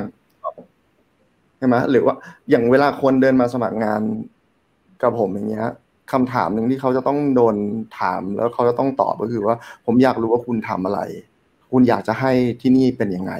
คุณอยากจะ คุณอยากจะทำอะไรใหม่อืมแล้วไอ้สิ่งที่คุณอยากทำอะ มันสมมันสมมันสมศพกันลงกับที่ ผมอยากจะทำหรือเปล่าอะไรเงี้ยใช่ไหมอันนั้นน่ะ ผมว่าคือจะเขียนเป็นไดอะแกรมเนี้ยก็มันเป็นมันมันเป็นมองอย่างเงี้ยอืมมันเป็นมันมันเป็นอีกด้านหนึ่งอะของของของ atti- ของ attitude เนี้ยเพราะเพราะอะไรผมมองว่าอย่างเมื่อกี้พี่สยามก็บอกอยู่แล้วว่าเด็กรุ่นใหม่เขาก็มี skill ดีๆเยอะแยะแอปก็บอกใช่ไหม ใช่ไหมครับ เออ เราสิต้องพึ่งคุณนะ เออ เราเรามีแค่โน้ตฮาวบางประการที่คุณไม่มี เพราะว่าเราผ่านแก่กว่าเวลามามาเยอะกว่าแค่นั้นเองครับเรามี advantage แค่ตรงนั้นเอง เอาจริง ๆ แล้วว่า at the end of the day ใช่ไหมเรามี advantage เรื่องว่าเราเราผ่านผ่านประสบมีประสบการณ์มาเยอะกว่า แต่ว่าไม่ได้หมายความว่าเรามีสกิลที่สูงกว่าเสมอไป หรือว่าเรามี เรามีวิชั่นที่ดีกว่าเสมอไปครับบางครั้งอะมันต้องผมว่าต้องเปลี่ยน attitude การถาม แล้วคุณจะแบบหลุดออกจากบริบทนี้เลย หลุดออกจาก mindset นี้เลยอะครับอะวันขอไปข้อต่อไปเนาะคุณโต๊ดที่พี่นุแนะนำบริษัทให้ลองขยายขอบเขตศักยภาพ และโอกาสของบริษัทไปทางอื่นๆ ที่ไม่ใช่ดีไซน์ พี่คิดว่าคนที่เป็นฟรีแลนซ์สามารถใช้แนวคิดเดียวกัน ด้วยได้ไหมคะ เพื่อป้องกันวิกฤตในอนาคตรวมถึงโลกที่กำลังเปลี่ยนไปได้ทำอย่างไร เพราะเป็นผู้เล่นตัวคนเดียวไม่มีบริษัทวางแนวทางให้ อยากให้ยกตัวอย่างเผื่อน้องๆดีไซเนอร์รุ่นใหม่ฟังอยู่ค่ะเฮ้ยผมผมหมายความว่าไปหาอย่างอื่นที่ยังมันก็ยังเป็นดีไซน์อยู่นะเพียงแต่ว่าคุณเอาดีไซน์ไป implement อืมในในในในสิ่งอื่น เออ ก็ผมว่าจริงๆมันก็ทำได้หมดแหละทั้งในสเกลที่เป็นคนเดียว สองคนสามคนสี่คนห้าคน ผมว่าทำได้ ทำได้ครับ อืม โลกปัจจุบันนะมันต้องการคนที่มีหลากหลายฟังก์ชันอยู่แล้วเนาะหลายหลาย skill ใช่ครับ แล้วเราก็บางอย่างก็ต้องร่วมงานกับคนอื่นแหละ เพราะว่าเราทำไม่ได้ทุกอย่างเราต้องเป็นคอลเลกทีฟกัน อยากให้อยากให้เขาบอกว่าอะไรนะอยากให้ยกตัวอย่างเผื่อน้องๆ คือยังไงนะ เพราะเป็นผู้เล่นคนเดียว อืมคือผู้เล่นผู้เล่นคนเดียวไม่มีใครบินผู้เล่นคนเดียว เราต้องเอาเอาเอาเอาทัศนคติเรื่องนี้ออกไปก่อนเลย มันไม่มีใครในโลกที่ทำงานคนเดียว ผมเพิ่งเขียนอาร์ติเคิลไปว่าเราไม่ได้ทำงานคนเดียว ลองไปหาอ่านดูก็ได้ครับเออเพราะสุดท้ายแล้วไม่ว่าคุณจะเอ่อดูฝึกทักษะ ฝึกทักษะเสมือนจาก YouTube นั่นก็ไม่มันมันเสมือนว่าทำงานคนเดียวนะ แต่จริงๆแล้วคนที่ contribute content นั้นใน YouTube อะนั่นก็คือเพื่อนร่วมงานเสมือนของคุณเหมือนกัน ไม่มีใครอยู่คนเดียวครับ คุณมันต้องทำงานมากกว่าหนึ่งคนอยู่แล้ว เพราะว่าอะไรว่าธรรมชาติแม่งสร้างมาให้มนุษย์น่ะ มันต้องทำงานร่วมกัน ถ้ามนุษย์ไม่ทำงานร่วมกัน มันบิวเป็นลิมิตไม่ได้ แค่นั้นเลย แล้วตั้งแต่บิวเป็นมิตมาจนวันนี้หลักการนี้ก็ไม่เคยเปลี่ยน มันต้องทำงานมากกว่าหนึ่งคน ไม่มีใครรู้ไปทุกเรื่อง เพราะฉะนั้นน่ะต้องทำงานกับคนอื่น ไม่มีคุณไอโซเลตไม่ได้ คุณทำงานออนไลน์ก็คือทำงานกับคนอื่นด้วยเหมือนกันนะครับ อันนี้ อันนี้ อันนี้คือไม่ได้ไม่ไม่ได้ว่าแต่ว่า อยากให้แบบว่าเปลี่ยนทัศนคติตรงนี้ปุ๊บแล้วเราจะแบบว่าเป็นอีก เห็นเห็นลานสเคปอีกอีกแบบหนึ่ง อันนี้คือที่ผมคิดนะครับคำถามต่อไปนะครับ คุณทิศนพงศ์นะ ผมเพิ่งเปิดสตูดิโอที่เมื่อกี้ถามครับ ผมเพิ่งเปิดสตูดิโอกราฟิกเมื่อตอนต้นปีรบกวนขอคำแนะนำในช่วงเริ่มต้นหน่อยครับ เอาเอาวัยรุ่นเลยไหมเอาคุณก๊อฟคุณจักวัยรุ่นหน่อยอ่าผมผมยังเอ็กโคอยู่ไหมครับ ไม่ไม่ไม่เอ็กโคแล้วใช่ไหมครับโอ เคครับโอเคครับ ครับก๊อฟจะตอบว่าไม่มัน echo นิดหน่อยตอบเลยสองคนนี้เออเอฟเฟกต์เหรอก็จริง ๆ ผม ผมทำแบบตอนที่เริ่มตั้งไม่ได้วางแผนอะไรไว้มากครับ แต่ว่าถ้าเกิดเป็นคำแนะนำที่ถ้าจะให้แบบเหมือน ผมแนะนำเป็นในแง่ของ practice ที่เราทำแล้วกัน ก็คือเรามองว่าในในในทุกงานที่ทำครับ มันเป็นเหมือนกับเป็น marketing ในตัวเองอะคือหมายถึงว่าถ้าจะให้สตูดิโอมันแบบโตไปได้เรื่อยๆอะไรอย่างเงี้ยครับ คือเราก็พยายามแบบทำงานที่เราได้ทำอยู่ปัจจุบันนะให้ดีที่สุด แล้วเดี๋ยวเอ่องานตรงนี้มันก็จะช่วยต่องานให้เราไปเรื่อยๆเอง ผมว่าถ้าเกิดสมมติว่าเพิ่งเริ่มเปิดบริษัทเนี่ย ก็ยังไม่อยากให้เหมือนกับยึดเรื่อง เออจะเรียกว่าไงอะเรื่องปัจจัยอื่น ๆ ที่เป็นอย่างเช่นแบบบัตเจ็ตน้อยเกินไปหรืออะไรอย่างเงี้ยมาเป็นอุปสรรคให้กับ creativity ของเราก็ผมคิดว่าถ้าได้โอกาสอะไรอย่างเงี้ยหรือว่า opportunity อะไรในช่วงแรกที่คอสก็ยังไม่สูงมาก เรายังมีเหมือนกับเป็นคล้ายๆว่ายังไงครับ มีมีฟรีดอมในการทำอะไรได้ได้เยอะกว่าอะไรอย่างเงี้ยครับ ก็อยากให้ take ตรงนั้นเป็น opportunity ที่ตอนนี้บางทีบางโปรเจกต์อะคือในสเกลของออฟฟิศผมที่มี 8 คนอะหลายโปรเจกต์ก็คืออยากทำแต่ว่า budget ไม่ได้เราคือทำเราก็อาจจะทำไม่ได้แล้วอะไรเงี้ยครับ แต่เราก็ยังอยากทำคือบางงานเราก็ทำแต่ว่าพอมันมีหลาย ๆ งานที่ budget มันไม่ไหวอะครับ มันก็ไม่สามารถเลี้ยงคนในบริษัท 8 คนไปตลอดได้ เพราะฉะนั้นผมว่าอันนี้เป็น advantage สำหรับสเกลที่เป็นไซส์ของที่ถ้าเพิ่งเปิดนะครับ ก็แนะนำประมาณนี้ครับ ผมผมเสริมจากนิดนึงอะครับ ก็คือว่า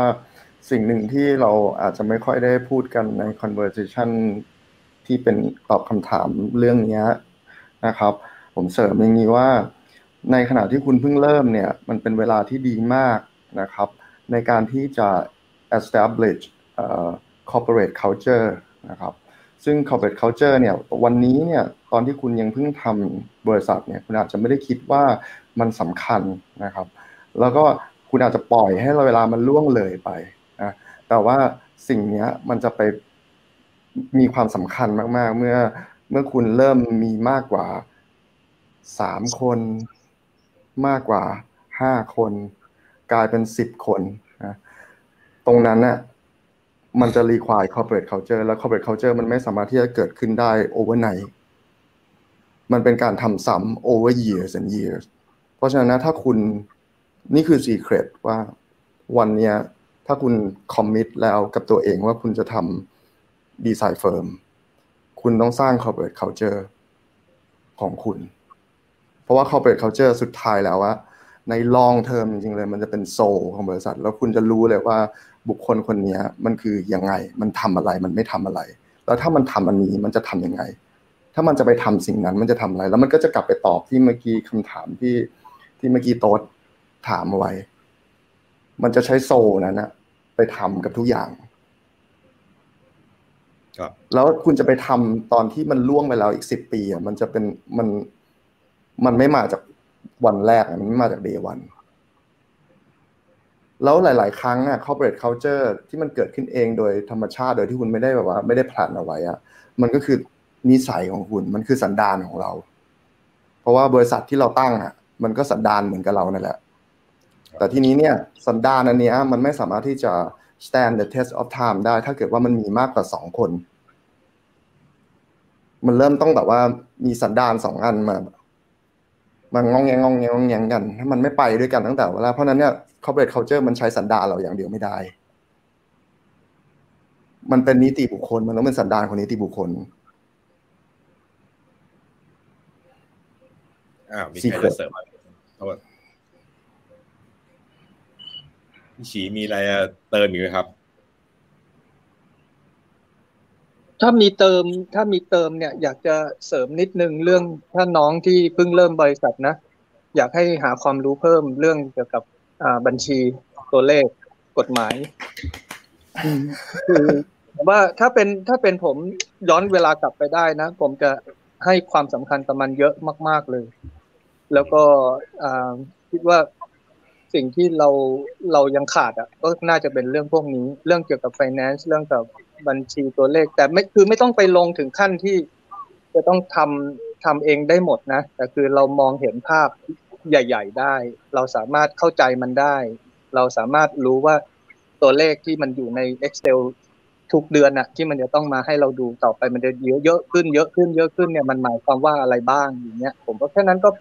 ก็พอแล้วที่เหลือก็ปล่อยให้หน้าที่ของอ่าน้องบัญชีเขาช่วยดูให้ให้ให้เราอีกทีหนึ่งใช่ไหมครับ แล้วก็ครับเรื่องเรื่องพวกนี้ผมว่าสำคัญนะ คือถ้าเพิ่งเริ่มบริษัทเนี่ยให้เริ่มจากฟ u n เดชันนี้ก่อน เพราะว่าครับดีไซน์ business อะมันก็คือธุรกิจอะธุรกิจมันก็มีกำไรขาดทุน เราก็ยังไงมันหนีไม่พ้นนะครับ ว่ามันยังไงก็ต้องเรียนรู้มันสัก ไม่ต้องรู้วันนี้ก็ต้องไปรู้วันหน้าสู้รู้วันนี้ไปเลยดีกว่า จะได้ไม่ต้องโดนภาษีย้อนหลัง เสริมเสริมพี่ฉีนิดนึงครับ จริงๆแล้วเป็นเรื่องที่พี่ฉีเคยสอนผมแหละ แต่ไม่รู้ว่าพี่จำได้เปล่าคืออย่า guesstimate อย่า guesstimate ราคา เพราะนั้นถ้าเกิดว่าคุณเมื่อกี้พอดีพี่พูดเรื่อง financial ไงผมว่าเรื่องนี้มันมันเกาะติดกันมาอยู่ อย่างแยกไม่ออกเรื่องเรื่อง financial กับ guesstimate ถ้าคุณเริ่ม ถ้าคุณถ้าคุณเริ่ม conduct business โดยการที่คุณ guesstimate ทุกอย่างอะมันมันไม่ได้คุณต้องรู้ต้นทุนจริงของของทุกอย่างที่มันมาประกอบเป็น price tag ของคุณอืมเพราะว่าอันนี้ผมตอบให้ทั้งหมดไม่ได้ เพราะว่าในแต่ละบริษัทมันมี setup ไม่เหมือนกัน มันมีค่าใช้จ่ายที่ไม่เหมือนกัน มันมีค่านู่นค่านี้ที่ไม่เหมือนกัน เพราะฉะนั้นเนี่ยผมว่าคุณต้องไป survey ตรงนี้ในบริบทของบริษัทของคุณให้ให้ให้ให้ให้ตัว อย่างน้อยมีตัวเลขพื้นฐาน เรื่องอืม cost พื้นฐานทั่วไปอืมให้ชัดอะไรอย่างเงี้ยครับ อืมครับอ่าพี่แท็กมีอะไรไหมจะจริง ๆ เห็นด้วยกับพี่ฉีมากเลยทั้งทั้งคู่เลยกับจักด้วย คือ ตอนแรกที่จะเสริมจักก็คือช่วง ผมว่าช่วงปีสองปีสามปีแรกของการเปิดออฟฟิศอะมันเป็นช่วงเหมือนเราลงทุนอะแล้ว investment นะ เป็น investment ใน career เราในอนาคตอะ ว่ามันจะเป็นยังไง มันมันมันเป็นการสร้างพอร์ตโฟลิโอมันเป็นการที่จะต้องทำเยอะกว่าคนอื่นทำหนักกว่าคนอื่น ต้องถึกกับคนอื่น ต้องอะไรอย่างเงี้ย หรือถูกกับคนอื่น อะไรก็ตามที่มันจะทำให้เราเป็นบันไดให้เราขั้นต่อไปเรื่อยๆ เพราะฉะนั้นก็ก็ก็ไม่อยากให้คอม p r o m i s e กับสตางค์มากจนเกินไป อยากจะให้คอม p r o m i s e กับ integrity คอม p r o m i s e กับเนื้องานเยอมยอมทำงานที่ดีมากกว่าที่จะยอมทำงานที่เงินเยอะอะไรเงี้ยช่วงแรก ผมว่าการตัดการตัดสินใจอย่างนั้นอะมัน shape ให้พอร์ตโฟลิโอเรา มัน shape ให้บ่อน้ำบ่อต่อไปของเรา มันจะเป็นอย่างที่เราต้องการมากมากขึ้น แล้วก็ไอ้เรื่อง finance อะผมผมคนเดียวผมคนหนึ่งเลยอะที่ต้องมาปรึกษาพี่ฉีเมื่อแบบสี่ห้าหกปีที่แล้ว เพราะเพราะตอนเปิดบริษัท ค่าเช่ามันมันมันอยู่คนเดียวอยู่สามคนค่าเช่ามันสองหมื่นบาท คือทำงาน job หนึ่งมันก็จ่ายได้แล้ว มันเลยรู้สึกว่าเราแม่งบาลาน balance คือเราแบบรับมากกว่าจ่ายอยู่เสมอ จนปุ๊บวันหนึ่งแม่งแบบ เชี่ยเกิดอะไรขึ้นวะเนี่ย มันมันที่เรารู้สึกว่าเราเรารับมากกว่าจ่าย จริง ๆ แล้วถ้าย้อนดูแล้วมันมันไม่ใช่อะเพราะฉะนั้นผมก็เลยต้องรื้อรื้อรื้อรื้อรื้อเหมือนกัน เป็นเป็นเป็นเรื่องปวดหัวในชีวิตเหมือนกันที่ ที่ตอนแรกไม่ aware ตั้งแต่แรกนะว่า ซอฟต์แวร์กระดาษ แอร์อินเทอร์เน็ต เงินเดือนตัวเอง การเสื่อมคอมพิวเตอร์อาจจะอีเมล Google เว็บไซต์แม่งกูจ่ายเท่าไหร่พวกเนี้ยทั้งหมด รู้ก้อนนี้ไว้ทำ Excel ไว้ค่อยๆเติมมันไป ผมว่ามันมันมันมันคือ มันคือสิ่งที่การการทำธุรกิจที่ถูกต้องที่ต้องมี ถ้าถ้ามองในระยะยาวนะครับแล้วครับก็ย้อนกฎหมายกฎหมายอีกนิดนึงนะ อืมอย่างเรื่องกฎหมายอย่างพวก IP อะ intellectual property ผมว่าในในในอนาคตเนี่ยมันก็คงอาจจะมีผลผลเยอะขึ้นอ่าครับกับอืมธุรกิจอ่าอินดัสทรีบ้านเรา เราลองมองย้อนกลับไปเมื่อ 20 ปีก่อนเนี่ย เรายังไปซื้อแผ่นผีแผ่น Adobe ที่พันทิปกันอยู่ใช่ไหมครับ แต่วันเนี้ยมันทำได้ยากขึ้นเห็นไหม แล้วก็มีเรื่องของกฎหมายมีเรื่องอะไรต่างๆ ตามมาอีกเยอะ ในขณะเดียวกันน่ะ ถ้ามองในมุมของเราเองเราเป็นผู้สร้างสรรค์งานกันอยู่แล้วใช่ไหมครับ เราเป็นเจ้าของสิทธิ์ในงานในบางประเภทด้วยซ้ำอะในบางลูกค้าบางคนจ้างงานเราอ่ามันอาจจะเข้าข่ายว่าเรายังเป็นเจ้าของผลงานนั้นอยู่ใช่ไหมฮะไอ้พวกอย่างเงี้ยมันสามารถที่จะเอาไปทำให้เกิดอ่ารายรับใหม่ได้อีกในอนาคตด้วย เช่นกัน ก็มองมองมองในเรื่องของกฎหมาย IP มองในเรื่องของดีไซน์ opportunity อย่างที่บอกโอตัวแรกเลยอะ opportunity ถ้าหาเจอมันก็จะเห็นช่องไปเรื่อยๆครับ ครับ เราอยากเติมอันนี้อีกนิดนึงคล้ายๆกับหลายๆคนแหละเแต่เราแค่รู้สึกว่าส่วนใหญ่คนแบบพวกเราอะทำงานไปเรื่อยๆมันจะเริ่มจากทำแบบชอบทำดีไซน์นะหรืออะไรแบบสนุกทำกับเพื่อนหรืออะไรก็แล้วแต่ หรือไปทำบริษัท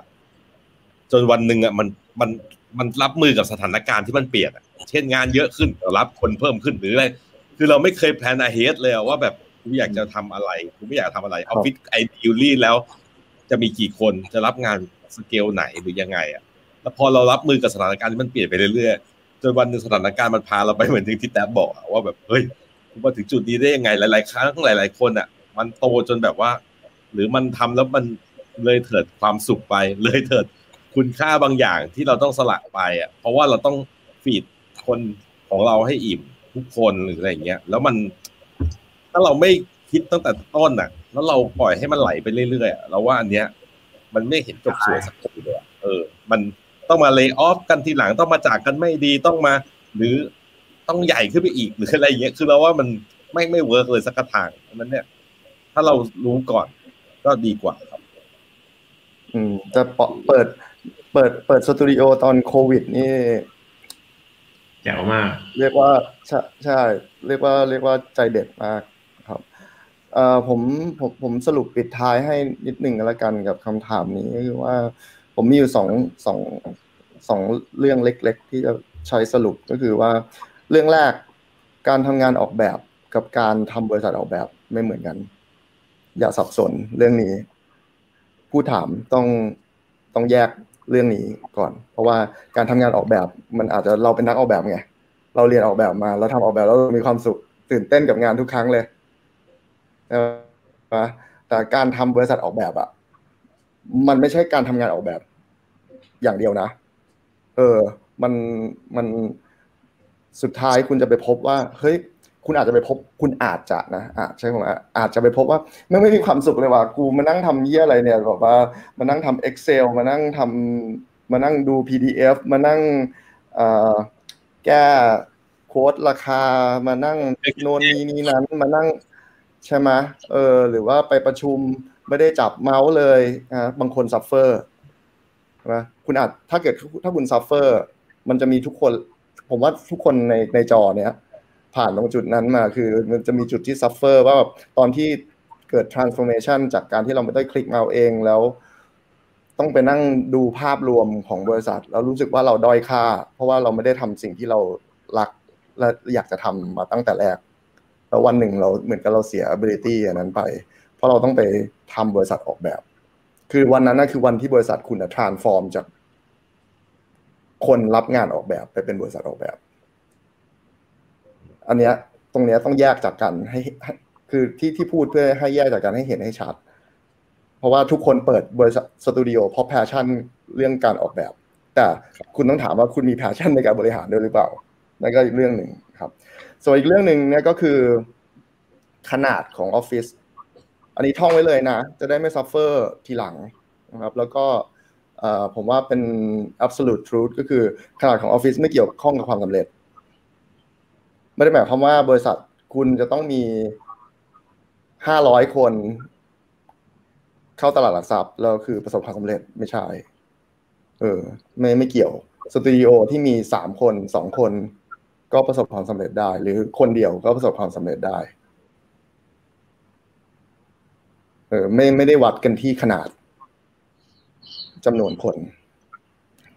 ครับ ถ้ามีอันนี้ install ไว้ตั้งแต่ day one หรือว่า early on แบบนี้ที่เพิ่งเปิดสตูดิโอมา ผมว่ามันจะช่วยคุณได้ โอเคอ่าคุณอาจารย์มด สวัสดีทุก ๆ คน แล้วก็คุณพลอยมาเติมอีกอันสวัสดีครับจริงมากค่ะ โอเคอ้าวสมควรแก่เวลานะ เกือบจะสองชั่วโมงเป๊ะแล้วเดี๋ยวเราอาจจะไปต่อในขับเขาอีกแป๊บหนึ่งเผื่อจะมีคนอยากคุยด้วย ถ้าไม่มีจะได้รีบปิดรีบนอนเลย ไม่มีลีอ้าว ขอบคุณเดี๋ยวเราฝากทิ้งลิงก์กันหน่อยเนาะใน YouTube ใน Facebook สำหรับคนที่อาจจะอยากจะเข้าไปถามกันเนาะพี่ๆหรือคนตรงนี้ของเรามีใครไม่สะดวกมีกอล์ฟใช่ไหมที่ทราบว่าว่าไม่ไม่มีเอาใช่ไหมครับที่มี iOS ครับ เดี๋ยวฝากทำแทน ยังไม่ได้อัพ iOS จ้ะครับ ส่วนพี่นุพี่แท็บจากครับพี่ฉียังพอมีเวลาอีกนิดนึงเนาะเดี๋ยวดูดีไลน์แป๊บหนึ่งครับ ครับอะโอเค งั้นเดี๋ยวเราลาตรงนี้ก่อนรบกวนได้ขอบคุณครับครับแล้วเดี๋ยวเราไปคุยฟังกันได้ครับต่อเผื่อจะถามกันในคลับเฮาส์นะครับได้ขอบครับคุณที่ชม สวัสดีครับทุกคนครับผมสวัสดีครับสวัสดีครับสวัสดีคสวัสดีครัรับบให้ปลอดภัยนะครับ แล้วก็ผ่านวิกฤตนี้ไปด้วยกันจ้าพอดแคสต์รายการนี้นะครับ ดัดแปลงมาจากคลิปวิดีโอของรายการเราที่ลงใน YouTube นะครับ ในวิดีโอเนี่ยจะมีภาพตัวอย่างงาน แล้วก็ภาพประกอบอื่นๆ หากสนใจรับชมเป็นวิดีโอรบกวนติดตามเราในช่อง YouTube ด้วยนะครับ รายการ My Your Business นะครับ เป็นรายการพูดคุยกับนักออกแบบ หรือคนทำงานในอุตสาหกรรมสร้างสรรค์ ผลิตโดยบริษัท Pink Blue Black and Orange นะครับ ด้วยความร่วมมือกับสมาคมนักออกแบบบริกสินไทยหรือไทก้าครับ ขอบคุณทุกท่านนะครับที่ติดตามฟัง แล้วก็รบกวนไปติดตามชม